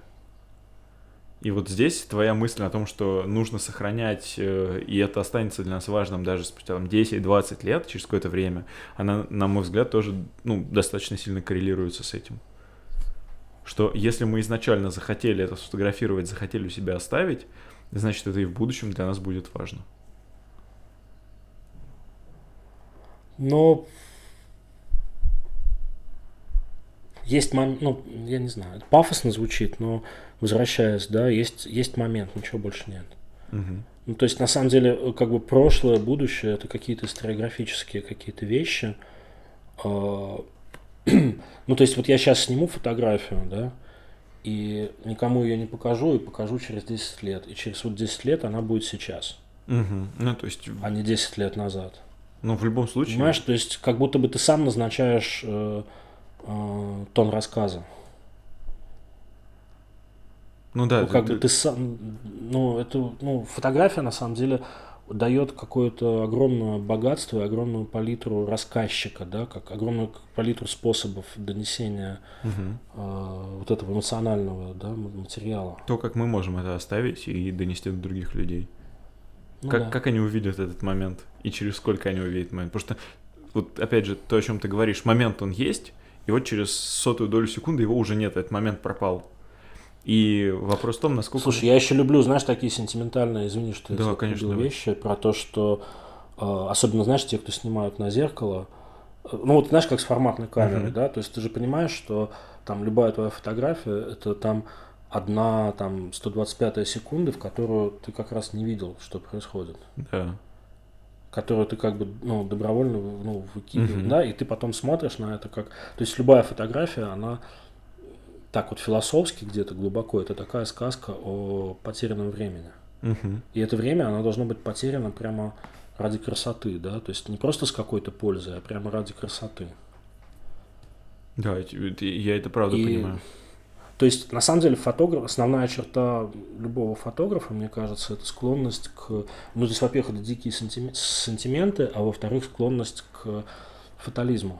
Угу. Потому что на самом деле, да, ты же понимаешь, да, что мы даже когда читаем какие-то биографии, там, я не знаю, гениев, там, каких-то еще что-то, э, нас же дико привлекает все то, что связано с... Ну, вообще, на самом деле, да, это как э, одна из предпосылок моей истории про Хирона и Сона, да, э, вся греческая мифология, да, она основана на богоборчестве, да, на как бы смертного человека в присутствии да. бессмертных объектов, ты понимаешь, да? да? да, То есть да, как, да. Вот, как вот эти древние люди, да, в своей культуре определяли свой конечный путь посреди бесконечности.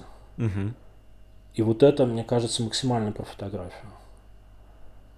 То есть, когда... Ну, вот я просто сейчас пытаюсь это вот в такую чуть более такую простую форму облечь, что, то есть, это когда мы ну, то есть, вот опять же, сравнивая нас с греческими мифическими героями, когда мы противопоставляем себя времени. Когда мы противопоставляем себя тому, что постоянно бежит, а мы это замедляем, останавливаем. Вот на эту как раз-таки одну 125 секунду, одну 250 -ю. Наверное, это дает нам, знаешь, какое-то ощущение того, что мы способны влиться в это, да? Угу. Почувствовать себя, Частью. ну, знаешь, участником процесса да, частью времени.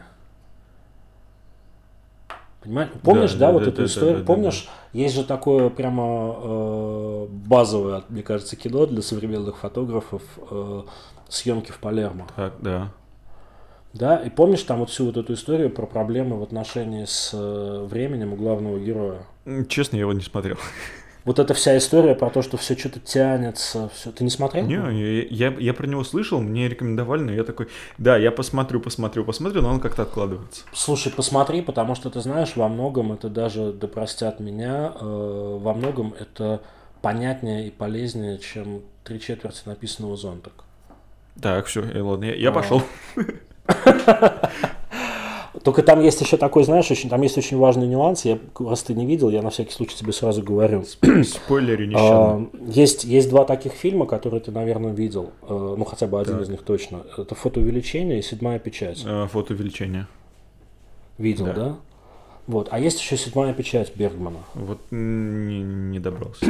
вот, короче, сначала посмотри ее. Ага. А, а потом, потому что дело в том, что а, вот этот фильм «Съемки в Палермо», да, это как бы такой трибют. Там есть еще дико лиричная история про то, что Бергман и Антониони умерли в один день. Во, Причем вот э, прямо реально в один день, в один день одного года. Не просто в одинаковое число, да, в одинаковую какую-то дату, а реально в один день. То есть мировой кинематограф потерял два таких как бы мега столпа. И по сути своей там, да, можно говорить о том, что съемки в Палермо это такая они, ну, как бы они имеют базы, вот, ну, Блуап Антониони и седьмую печать Бергмана. Угу.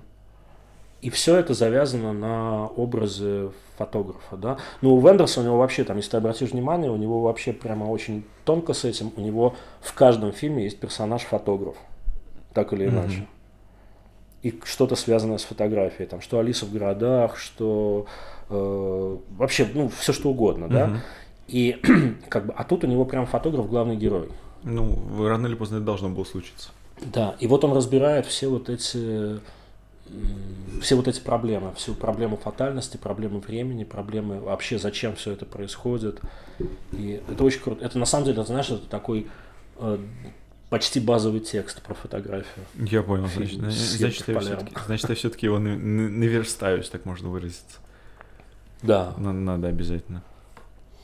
Слушай, а вот такой вопрос. Есть люди, которые говорят совсем жестко, что пленку не нужно обрабатывать. Есть люди, которые говорят, что пленку обрабатывать можно, кто-то говорит даже, что нужно. А твое мнение какое о в таком вот вмешательстве с художественной точки зрения?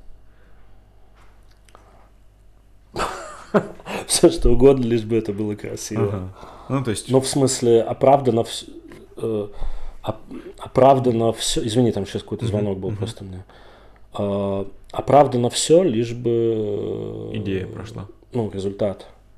Потому что на самом деле, вот я, например, дико люблю, э, там, я не знаю, Моисея Напельбаума. Так. Да, такой портретист, помнишь? А, это же дичайшая ретушь. Угу. То есть тогда, конечно, не было фотошопа, там, и всех этих вещей. Ну, иначе. Но там же прям супер все это ретушировано, да. А, есть куча э, военных репортеров, которые снимали даже советских, даже Вторую мировую войну, э, когда там речь идет даже о монтаже из нескольких негативов. Угу. Ну, вспоминая а... наши, нашу любимую фотографию со знаменем над Рейхстагом и затертыми Слушай, часами. ну это для меня вообще очень странная история, потому что, ну, потому что это просто какая-то нелепица. Ну, то есть достаточно нелепым был человек, который э, приказал это затереть, и вообще весь этот дискурс. Я слышал миллион версий э, этой истории, вплоть до того, что буквально недавно я слышал самую интересную, самую простую версию. Это то, что там про какие-то про временные пояса, и то, что вообще, в принципе, большинство офицеров носило двое часов, если у них одни часы не умели показывать время в разных поясах. Ну, Потому что у тебя типа местное время такое, а, а приказывают по, да. по такому.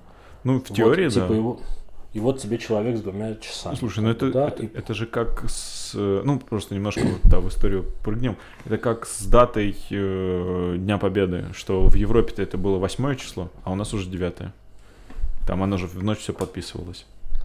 Ты знаешь, это как, прости господи, это как с красотой фотографии. Мне кажется, что главное, что победили. Угу. А вот эти все как бы микродетальки... Ты знаешь, э, у меня есть любимая история про некий форум на одном из там олдскульных там каких-то фотосайтов так. 20 лет назад, когда там один человек пишет другому... Это не шутка, так, так, это так, так было, так, да? Так. Один человек пишет другому комментарий. «А, вот вы, уважаемый, пишете, что снимаете на пленку, а я при увеличении вашей фотографии на мониторе ясно вижу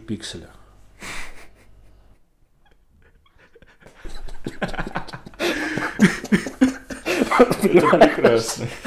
Вот, это, в принципе, это все, что и на тему часов, и на тему всего остального. Это, это вот тот самый уровень э, дискуссии, да, в обществе, который происходит по поводу манипуля... ну, всего. манипуляции с фотографиями.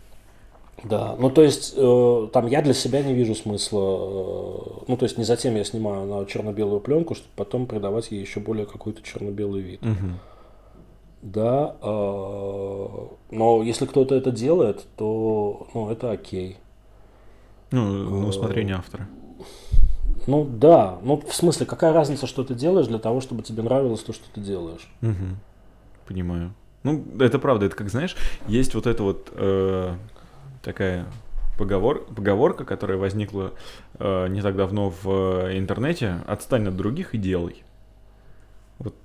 Принципе, это то, что характеризует практически весь мир. Что если... Мне еще нравится поговорка, что э, критик это человек, который э, сделал бы лучше, чем ты, то, что ты делаешь, если бы он умел. Да, да, это вот туда же. Ну и опять же самая важная тема про все, это то, что вообще зрителя любого, неважно, даже если это профессиональный зритель, даже если, например, там я фотограф, прихожу на выставку другого фотографа, э, меня, конечно, может интересовать, как это сделано, но это никогда не может быть цирком, понимаешь, это никогда не может быть первичным интересом. Угу. То есть, первич... ну, то есть я прихожу, ну то есть я должен э, я должен заставлять как художник зрителя смотреть э, фотографии со своей э, точки зрения. Угу, то есть дать э, возможность э, зрителю посмотреть твоими глазами. Ну да. Угу. Понимаешь, и как бы, а, а иначе это превращается. Знаешь, ну ты же понимаешь, да, что да. нет никаких вопросов нуднее и тупее, чем э, типа, а на что вы снимаете? Да. Но при этом это все-таки ну, в смысле, я понимаю, что вопрос. это интересно, да, что э, ну да, но это же не ведет к такой же картинке. Ну да, это как та самая присказка про кастрюлю.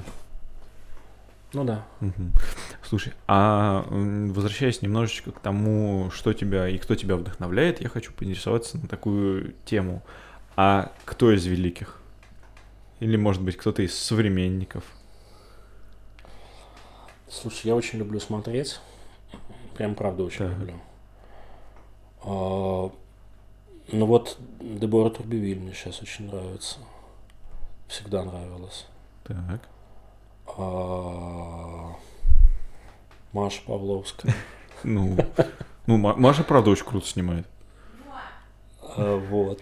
А, даже не знаю, Линдберг, как ни странно. Хотя, знаешь, вот мы очень часто, когда мы с Машей начинаем смотреть э, книжку Линдберга, э, возникает, знаешь, такое удивление, как будто бы то, что он делает, это же так просто. Ну, ощущение ну, как бы это так такое. доступно, да, то есть это такая не, ну, по сравнению с той же Турбивиль, это такая, ну, Простая в фотография. кавычках, незапарная фотография. Да, но тем не менее, вот что-то он такое делает, что, ну, что дико привлекает. Мгм. А, полно всего. Ну, в смысле, правда, сейчас перечислять любимых фотографов, да? Ну, можно еще одного давай, чтобы было до трешечки доведем. Ох, как мало. А, Если хочешь, ты всегда можешь Я- поделиться всем списком. В текстовом варианте я его опубликую прям. Слушай, я лучше поделю- по- по- поделюсь. э, Давай, с- если у тебя он есть, А сам, на самом деле, знаешь, у меня есть такой, у меня есть история про наше последнее, ну, надеюсь, не последнее, но из э, относительно недавних прямо открытий. Так, Это Алексот. то, э, прямо недавно. А Ты знаешь, это была такая история, то есть мы, конечно, знали его фотографии, но это был, знаешь, такой фотограф, которого ты, вот ты знаешь эти фотографии, но никогда не помнишь, чьи они. Мгм. Да, да, да, Знаешь, да, вот да, такой да. вот эффект. И вот мы были в... Это было несколько лет назад, может быть, там пару лет назад. А, Мы были в э, Хельсинки и случайно оказались вот в их музее фотографии в последний день работы очень большой выставки ретроспективной Алика Сота. Мгм. И вот внезапно это прямо... Ух, как это выстрелило. Прямо очень. И я прям... Мне очень понравилась его манера повествования, мне очень понравились его вот эти проекты, даже вот этот нелепый проект про полотенце и Ниагарский водопад, там, да, если ты знаешь эту Мгм. историю. И вот эта его история про как исчезнуть в Америке, это вообще гениально. Вот это я, по-моему, пропустил.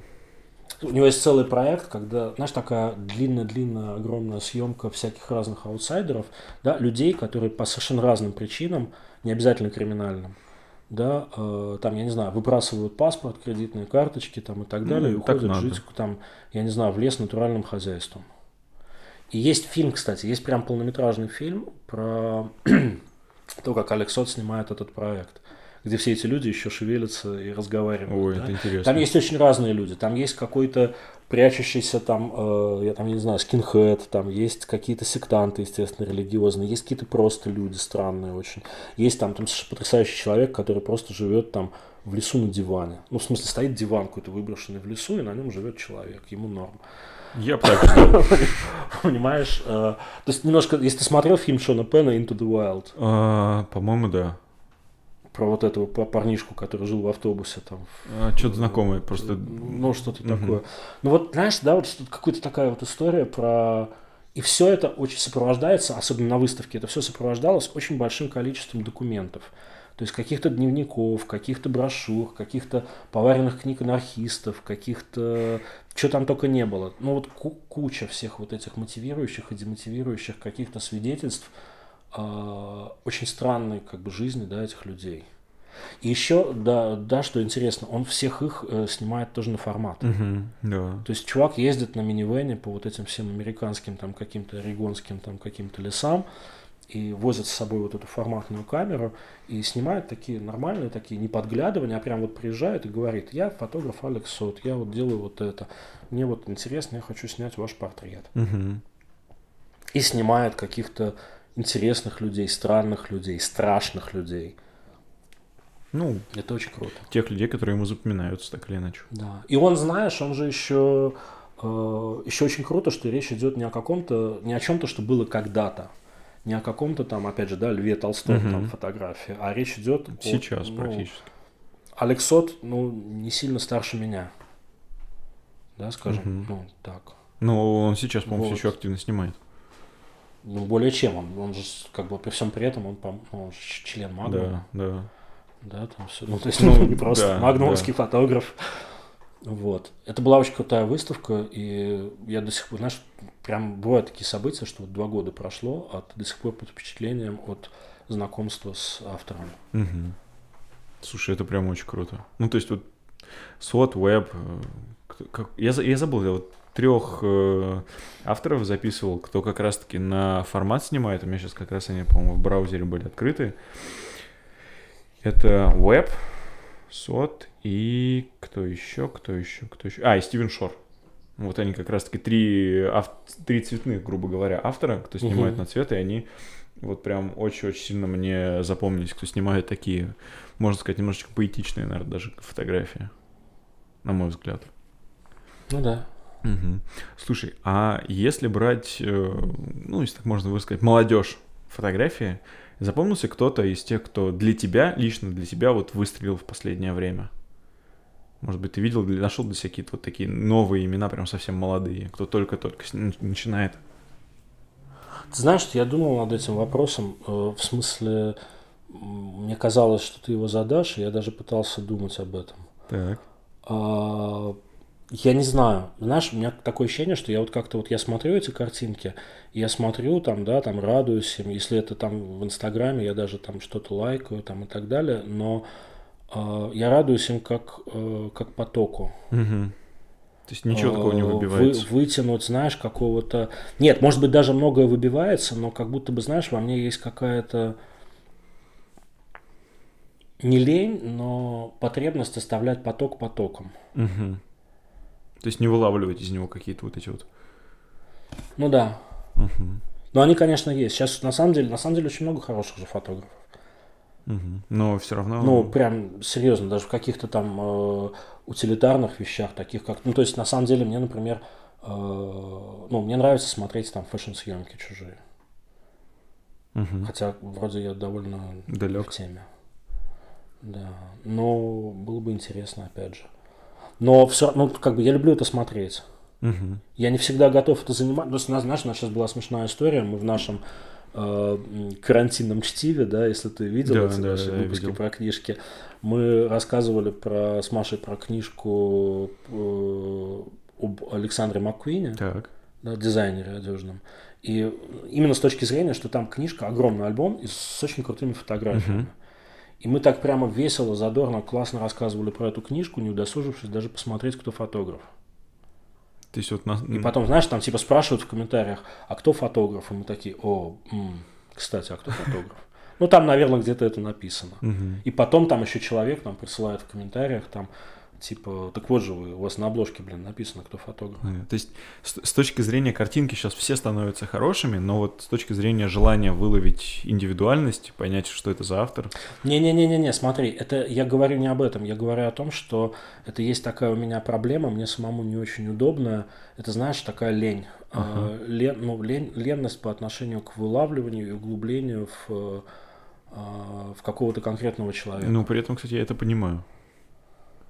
Оно ну, бывает. Может быть, это как раз проблема, связанная там, с тем, что это все происходит в социальных сетях, потому что вот я оказываюсь на выставке там, неизвестного мне в тот момент Алика Сота, и сразу там фигака Алекс Сот. Угу. Понимаешь, э, в Инстаграме, э, конечно, такое сложно. Может быть, как раз-таки вопрос вот этой тактильности и аналоговости, что когда ты можешь образно, конечно, при, прикоснуться к этому гораздо ближе, увидеть это в пространстве, то ты и гораздо лучше можешь это запомнить чем то, что ты вот видишь, ну, просто в Инстаграме, которое бежит для тебя потоком. Не то, что вот было Нет, уже ну, создано. Да, но в своем случае, видишь, я боюсь, что это э, про лень и про заниженный какой-то порог восприятия. Ну, все, может быть. А может... Ну, то есть, что это какая, что это какая-то моя проблема. А может быть, это все-таки дело в том, что э, в, так, в тебе приятнее просто прикоснуться к чему-то, чем просто увидеть это на экране. Всякое, всякое же ну, может быть. Может быть, это, знаешь, это история про того же Шона Пена из э, «Невероятной жизни Уолтера Митти», mm-hmm. который находит своего снежного барса и ну, просто не снимает его, потому что... Ну, а зачем? Главное же было... На... Дело-то было в том, чтобы найти, а там ага. снял, не снял, это уже десятая история. Угу. Слушай, а давай вот мы пробежимся по такой вещи, как э, твои любимые авторы за пределами фотографии. Пройдемся по картинам, литературе, музыке и по кино. Давай. Давай, начнем с музыки. Потому что, ну, музыка мне очень сильно близка, я ее очень люблю. Давай, трешечку а, твоих любимых музыкальных. Слушай, тут тоже будет ад, потому что музыка для меня это какая-то страсть, может быть, даже ну, не меньше, чем фотография. А, и, ну, то есть в этом смысле я прям совсем наркоман. Так, ну, давай. Я Можем... слушаю очень, ну... То есть, ну, я готов сходу сказать, там, Битлз. еще два Или там Einstürzende Neubauten. Так. Или, э, например, сейчас это э, там недавно умерший Миша Альперин. Угу. Композитор такой, минималист. Угу. Но со всеми остановками, понимаешь? То есть, на самом деле, особенно сейчас в мире там, ну, с интернетом, социальными там сетями, Стримингом. есть огромное количество людей, которые делают очень интересные вещи. Да. Как вообще э, непонятно, как успевать э, следить за этим. Угу. Ну, то есть ты натыкаешься на какие-то вещи случайно и думаешь, блин, а как в итоге так получилось? Ну, ты знаешь, у меня был сейчас момент, несколько лет назад я познакомился совершенно случайно с девушкой, которая, у нее там есть своя группа. А, это, был, это тоже такая цепочка была, знаешь, э, Женя Федоров из Текила Джаз так. Э, иногда у себя на странице делает перепосты какой-то музыки, которую он слушает. И вот он, ну, там несколько лет назад, он делал перепост, есть такой музыкальный проект, называется «Ясный светлый». Кажется, слышал, но не уверен. А, вот. И такой, ну, почти дрим-поп, почти такая девчачья какая-то такая очень странная тема. Но я это слушаю и понимаю, боже, блин, это так, ну, прямо ух.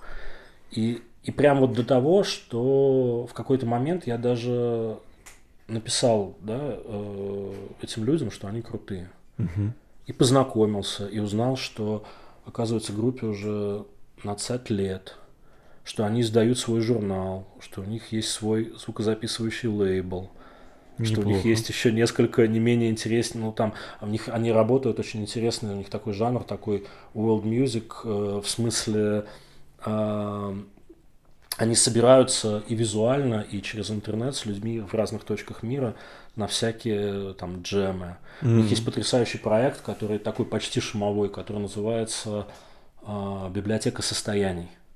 Так. Когда вот просто какое-то количество музыкантов садятся в каком-то пространстве и ну, извлекают какие-то звуки. Блин, круто. Слушай, это круто. Это крутые вот, ребята, и, которые... А ты просто не знал об этом. Ты просто не знал об этом, пока тебе это не репостнули в лицо, там, я не знаю, в том же Фейсбуке.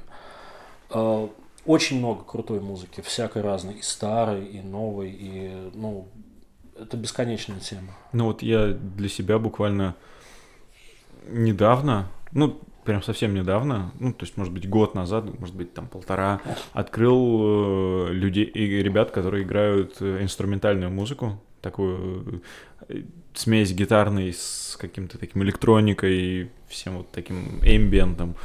И я смотрю, называется Very Eyes, ну, типа, одевающиеся глаза или как-то так. Или одетые глаза. Mm-hmm. Ну, на английском это Very Eyes. Ну, короче, я могу скинуть, если хочешь. И они, Скинь, да, и они прям очень-очень приятные. Они сейчас даже выпустили что-то новое, и я как-то с ними даже умудрился поработать какое-то время назад. Ну, то есть, прям тоже очень приятно. И вот находишь что-то интересное, такое необычное в этом потоке, это прям очень круто. И знаешь, вот единственное в этом, конечно, есть небольшая проблема, как я люблю говорить, что все-таки слушать в плейлисте, в плейлисте и слушать, допустим, на том же виниле, это все-таки немножко разное, потому что слушая на виниле, ты слушаешь в том порядке, который тебе указал автор, то есть так, как он захотел, а слушая в плейлисте, ну, так, как ты себе смог сконструировать. И не факт, что это все-таки правильно с авторской задумки. Слушай, ну это важно, конечно, тоже, это тоже сложная тема, потому что все эти истории про стримы, сборники, mp3-плееры, они как бы, это отучает тебя слушать музыку от и до. Ну, то есть у меня был такой момент в жизни, когда я прям начал думать, а когда я последний раз слушал какую-то пластинку от начала до конца. Угу. Ну, то есть человек, да, там мой там автор, да, какой-то любимый, выпускает, э, там, не знаю, альбом, и вот когда я его слушал в спокойной обстановке от и до последний раз. И понимаешь, что очень давно. И вот потом, знаешь, это как с форматной камерой. И начинается вот эта история про винил, и ты заново как будто бы учишься слушать э, музыку, да, в mm-hmm. правильном порядке, с правильным ощущением, как бы, да, ну, получая тот заряд эмоциональной информации, который автор в это закладывает. Ну, то есть это тоже на самом деле важно. Mm-hmm. Не в смысле аудиофильства, да, какого-то и а, ну, угу. ну, как с фотографией, понимаешь, есть люди, которые снимают на пленку для того, чтобы отличаться от людей, которые снимают на цифру. А есть люди, которые есть снимают, люди, которые что... слушают винил, потому что считают, что винил это а, круче, чем а, Apple Music. Угу.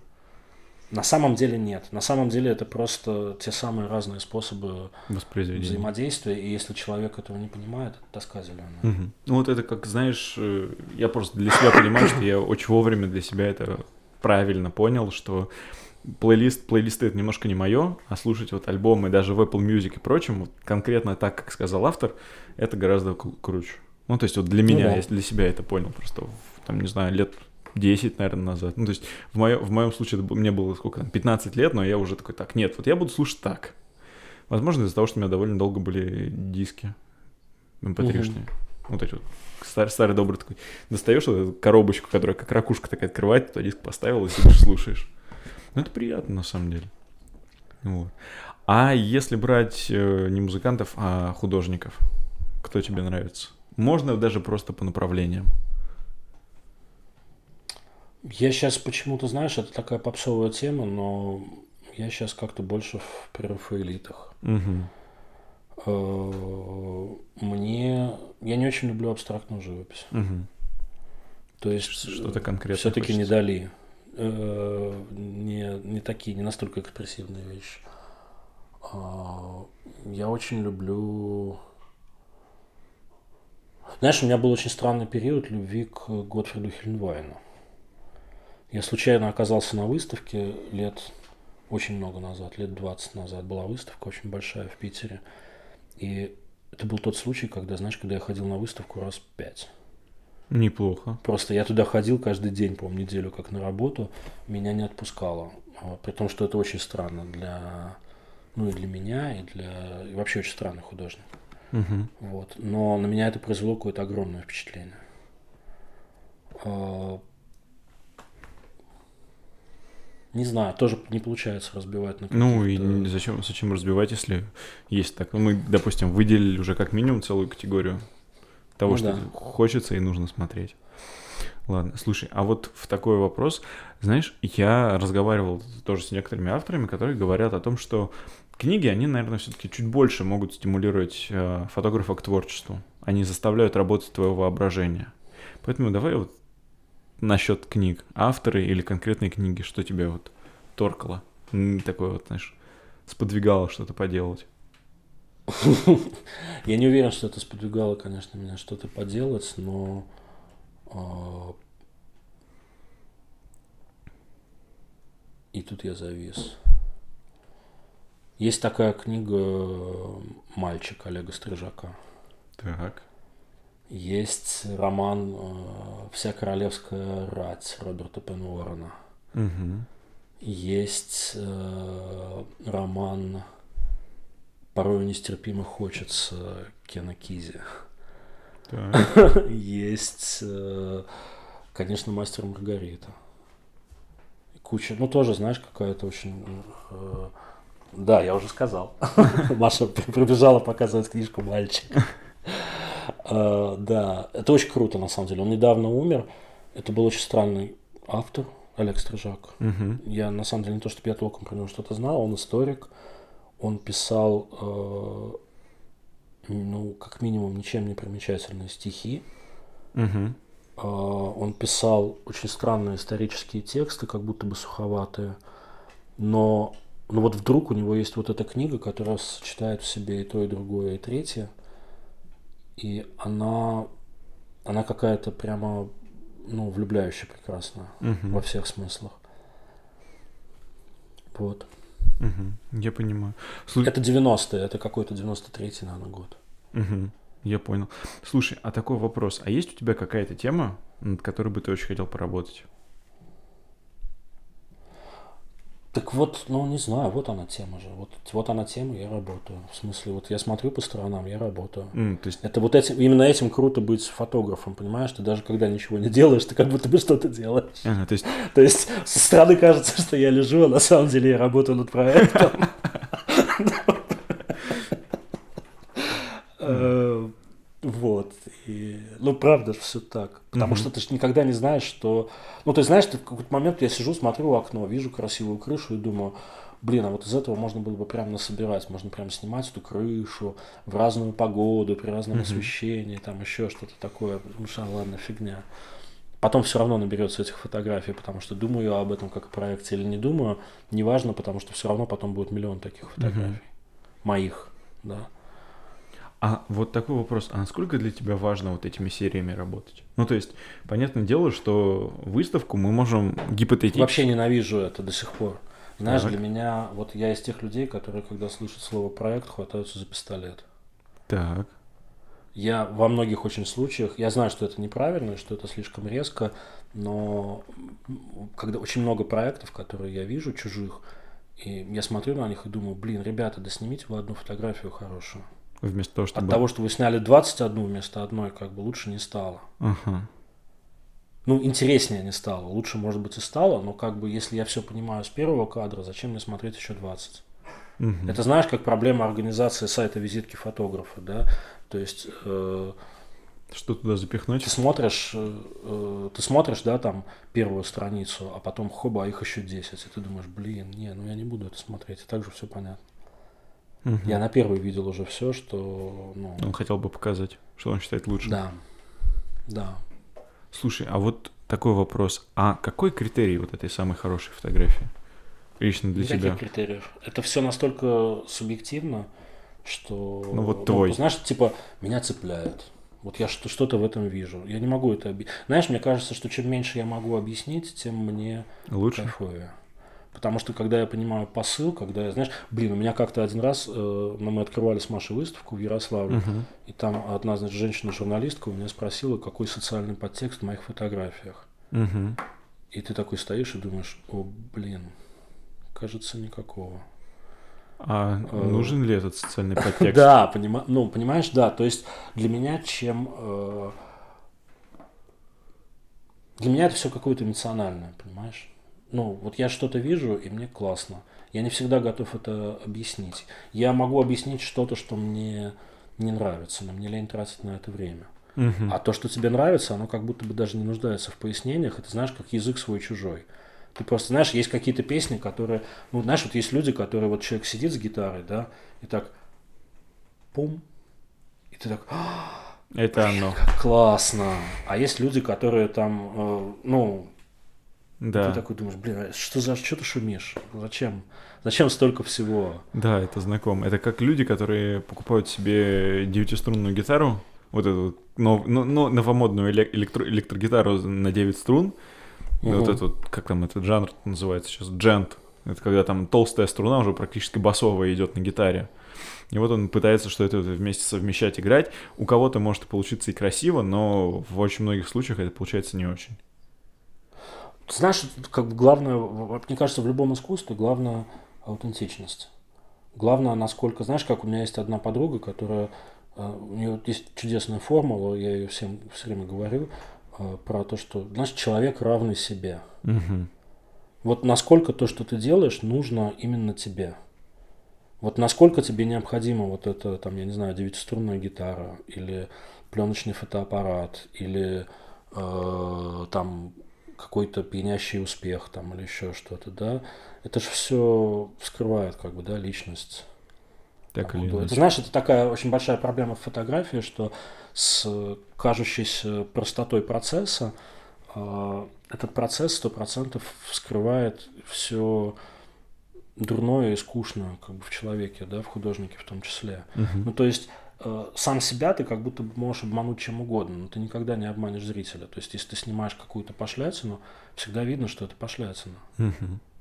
Ну, правда. Неважно, нравится она зрителям да. или нет. Ну, то есть, понятное дело, что люди ходят там стадионами там, на Филиппа Киркорова, как бы, да, но он от этого не, не делается великим музыкантом. Он от этого делается там, да, таким Успешным. великим энтетейнером, как бы, да, ну, типа, окей, это коммерческий успех, uh-huh. да, какой-то. Так, так тоже можно, в этом, на самом деле, наверное, нет ничего плохого, но, но, блин, выставки свадебной фотографии, это же смешно. А такие есть? Ну, если бы были. Ага. Я, понял, я, я просто никогда не видел вот таких. Там, да, там фестиваль был, есть фестиваль был свадебной угу. фотографии. Ну, Майвет, да, тот же есть. Ну, да, это, знаешь, такие суровые профессионалы. Знаешь, или как вот я в силу профессии, да, вот я занимаюсь звукорежиссурой в театре, я подписан на закрытое профессиональное сообщество звукорежиссеров в Фейсбуке. Так. Вообще нет людей душнее. Ну, в любом То есть я думал, что это фотографы, а оказалось нет, понимаешь? И там вот эти люди, которые бесконечно сидят и обсуждают там позолоченные провода, кто лучше работает, кто хуже, где, значит, там по телевизору они смотрели хороший звук, а где плохой, и ты так читаешь, это думаешь, блин, ребята, кому, ну серьезно, ну просто... Ну да, да, да. Ну, то есть, чего только не делает человек, чтобы казаться Умнее. крутым профессионалом. Ага. Понимаешь? Э, я люблю людей, и, ну, я люблю художников, которые не стараются ничем казаться. Это важная часть процесса художественного. А знаешь, вот ты сейчас натолкнул меня на такую мысль, а нет ли э, в такой вот, не знаю, как не противоположности, а, ну, наверное, да, все-таки противоположности в том, что чем круче, чем круче человек, тем он проще. То есть тем меньше ему нужно распыляться на какие-то такие вещи. Потому что я вспоминаю того же Линдберга, и все, как о нем отзывались, все люди, кого он снимал, а он, ну, объективно был великим профессионалом, на мой взгляд. Люди о нем вот отзывались очень просто. Возвращаемся к истории про дистанцирование от художника. Ну, то есть, как будто бы тебе, как зрителю, должно быть все равно, какой. Ну, то есть, наверное, есть какая-то кайфушка в том, что, а это был просто простой классный парень, там, да, да, там. да. А, но на самом деле это не важно. Ага, то есть вот так вот. А если... Важен как бы, да, важен образ человека, образ художника, понимаешь? Образ художника является офигенно важной составляющей любого художественного произведения. Миф, да, мифологема э, творца, прости, uh-huh, uh-huh. да. А, как только мы ее убиваем, становится неважно, классный это был парень или не классный, сколько у него было жен, сидел он на героине или не сидел. И, ну, когда, как все, что происходит там, как бы, да, в шоу-бизнесе. Угу. И я прям очень понимаю и уважаю людей, которые берегут это не по причине стыда, и не по причине казаться загадочным, да, угу. а по причине, что, знаешь, вот есть я, а есть то, что я делаю. Угу, то есть разделяются. И это на самом деле я могу в разговоре там с тобой, или в разговоре с женой, или в разговоре с хорошим другом поговорить о том, что меня что-то мучает, о том, что там фотография это ну, какая-то важная часть меня, но для стороннего зрителя это все должно быть как бы как будто бы ежу понятно. Угу. Да, я, дел, я создаю, ну то есть я трачу время и силы на то, чтобы создавать художественный образ. Да, у меня, как у всякого художника, есть, хотя я об этом не думаю, но все равно есть какая-то попытка лирического героя, угу. попытка третьего лица. Посмотреть да, на в присутствии странное. которого я делаю какие-то вещи. И не надо это, ну, не надо это портить, знаешь, ну, типа, ну да, э, там, э, я, я, я сентиментален, я люблю говорить какие-то высокопарные вещи, рассуждать о греческой мифологии, э, а еще я ругаюсь матом. Добавляет это что-то к да, нет. происходящему? Может и добавляет, но не должно, потому что это не часть процесса, да, uh это не часть того, что не я часть показываю. Да, ну потому что а еще у меня есть, а еще я больше люблю э, там такое мороженое, нежели такое. И это все дискус одного поля. Так не должно быть. Угу. То есть мы должны все-таки отделять автора от того, что он производит, от того произведения. Да, если автор сам не в состоянии это делать, если автор, ну там, если автор тщеславен, например, или считает, хотя с другой стороны взять того же Дали, да, и историю про то, что тщеславие тоже может быть частью маски, да. частью мифологемы. Ну то есть, ну то есть на самом деле нормально все, на, на самом деле можно все. Угу. И, ну просто очень-очень много зависит от конкретного случая. зрителя. От зрителя. От зрителя. Угу. Да, да. Нет, понятное дело, что когда мы берем каких-то больных тщеславных людей, то это просто, ну, это же часто диагноз, да, это не, то, это не просто неинтересно, это даже, ну, совсем вообще люди готовы защищаться по любому поводу, это болезнь. Ну, то есть, если кому-то не нравится, например, вот я встречаю человека, который мне говорит, знаешь, как у, у, у вот этого, да, я художник, а по-моему, ты говно. Не, я такого не слышал, но это как э, скорее как выражение я э, художника может обидеть каждый, а вот выжить от проявителя нет. Нет, ну просто понимаешь, как э, мне окей с тем, что, ну то есть я у меня нет цели делать э, то, что нравится всем, что-то стопроцентное. Ага. Понимаешь, то есть я мне странно, когда, э, например, мне нравится какая-то фотография, а человеку, которому я ее показываю, он говорит, ну такое. Угу. И, и как бы и то, понимаешь, я принимаю это на свой счет и думаю, ну, наверное, я думал о чем-то другом в этот момент. И может быть, там, да. Поэтому не получилось. Более объективен, и может быть, даже, ну, как бы прав. Но ну, знаешь, да, вот есть вот эти еще куча бесполезных разговоров про то, что человек показывает свои фотографии и говорит, ну, а здесь вот я снял так, потому что у меня было мало времени, а еще была плохая погода, а еще там, да, и ты такой, ну, класс, а нахера ты вообще это снимал? Угу. Ну, ты, ты же мог просто ну, подождать. Или в смысле, у тебя всегда была возможность просто не нажать. Или если ты нажал, но тебе это не до конца нравится, то просто не показывать. Угу. Но если ты мало того, что нажал, так еще и показываешь, ну, так значит, но потом рассказываешь, почему это недостаточно хорошо, то я вообще не понимаю, что происходит. То есть вот такие ну, оправдания, есть... которые пытаются как-то, не знаю, замолчать свои ошибки какие-то. Это знаешь, какая, мне кажется, художник должен быть э, супер самоуверенным человеком. Ну, кстати, да, мне ну, кажется... то есть, знаешь, вот у меня, для меня профессионализм, там, мой, если вообще можно говорить о том, что у меня есть какой-то профессионализм, угу. заключается в том, что, знаешь, я, я могу не видеть, что я что-то делаю хорошо, и мне помогают и подсказывают, да, угу. но вот не можешь то не классное, видеть, что, что я наработал, плохо. я всегда знаю, когда я что-то сделал плохо. Да, вот это, это, это даже мне знакомо. Вот это прям самое важное, что, ну, типа, что должно быть. И я никогда не буду э, выдавать свое плохое за... Ну, то есть я никогда не буду показывать фотографии, которые мне не нравятся. Угу. Ну, я, я правда это понимаю. Ну, то есть вот ну, у, меня, у меня похоже. Потому что очень многие фотографии, которые лежат, они как бы сделать-то сделаны, но они не попадут ни в ленту, ни в альбом, ни даже в ту же историю, к которой мы относимся максимально просто. Ну, то есть, вот история, ну, ну да. ну, пропадет через 24 часа, но все равно, если я считаю, что я это снял, значит, ну, я это снял, так или иначе. Значит, я, если я показал, значит, я готов это показать. А все уже остальные других людей, ну, будет какое-то мнение, скорее всего. Я привык к тому, что оно есть. Потому что люди любят спорить с автором. Это, ну, да. это как я вот лю, э, периодически захожу в э, комментарии к, вот, к этому самому подкасту и читаю, что люди такие, начни ставить мне лично описание, ссылки на все, о чем вы поговорили. Я такой, ну не хочу я это делать, отстаньте, пожалуйста, от меня, ребят. Ну вот вы же можете погуглить. Вам люди словами в подкасте сказали, ну погуглите вы, ну это же не так сложно а при этом другие авторы, которые, ну, они хотят это показать, они приучили свою аудиторию, которая приходит в том числе и ко мне, что у них есть в комментариях, ну, не в комментариях, в описаниях подкаста ссылки на все.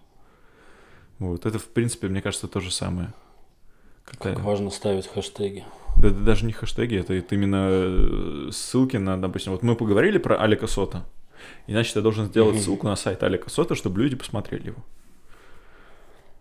Вот. Мне кажется, это скучно. Мне кажется, классно, когда мы так поговорили про Алика Сота, что человек услышал этот разговор и побежал гуглить Алика да, Сота. Вот. вот это классно. Да, вот о, о чем и я. Тут людей должен, должен цеплять сам разговор. Ну да. Угу. Вот. Слушай, будем потихонечку заканчивать. И у нас впереди совсем небольшой блиц остался. Чуть-чуть по технике буквально пробежимся. И пара, пара вопросов. И в конце мой любимый про животных. Вот. Давай, э, твоя любимая камера из тех, что есть? Лейка М6. Да, TTL или просто?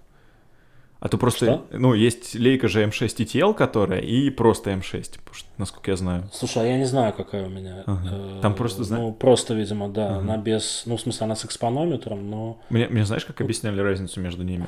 Что в обычной там такое маленькое колесико выдержек, а в той, которой TTL, большое колесико выдержек, и можно вот так пальчиком аккуратно их прокручивать черт его знает, недоступно мне кунг-фу, но, короче, Лейка М6. Хорошо, а если говорить о форматах кадра, что тебе больше нравится? Квадрат, 5 на 4, 3 6 на 7. 6 на 7? А почему? Да. Не знаю, у меня вот у меня никогда не получалось э, внятного долгого романа с Мамией, но мне дико нравится Мамия 67.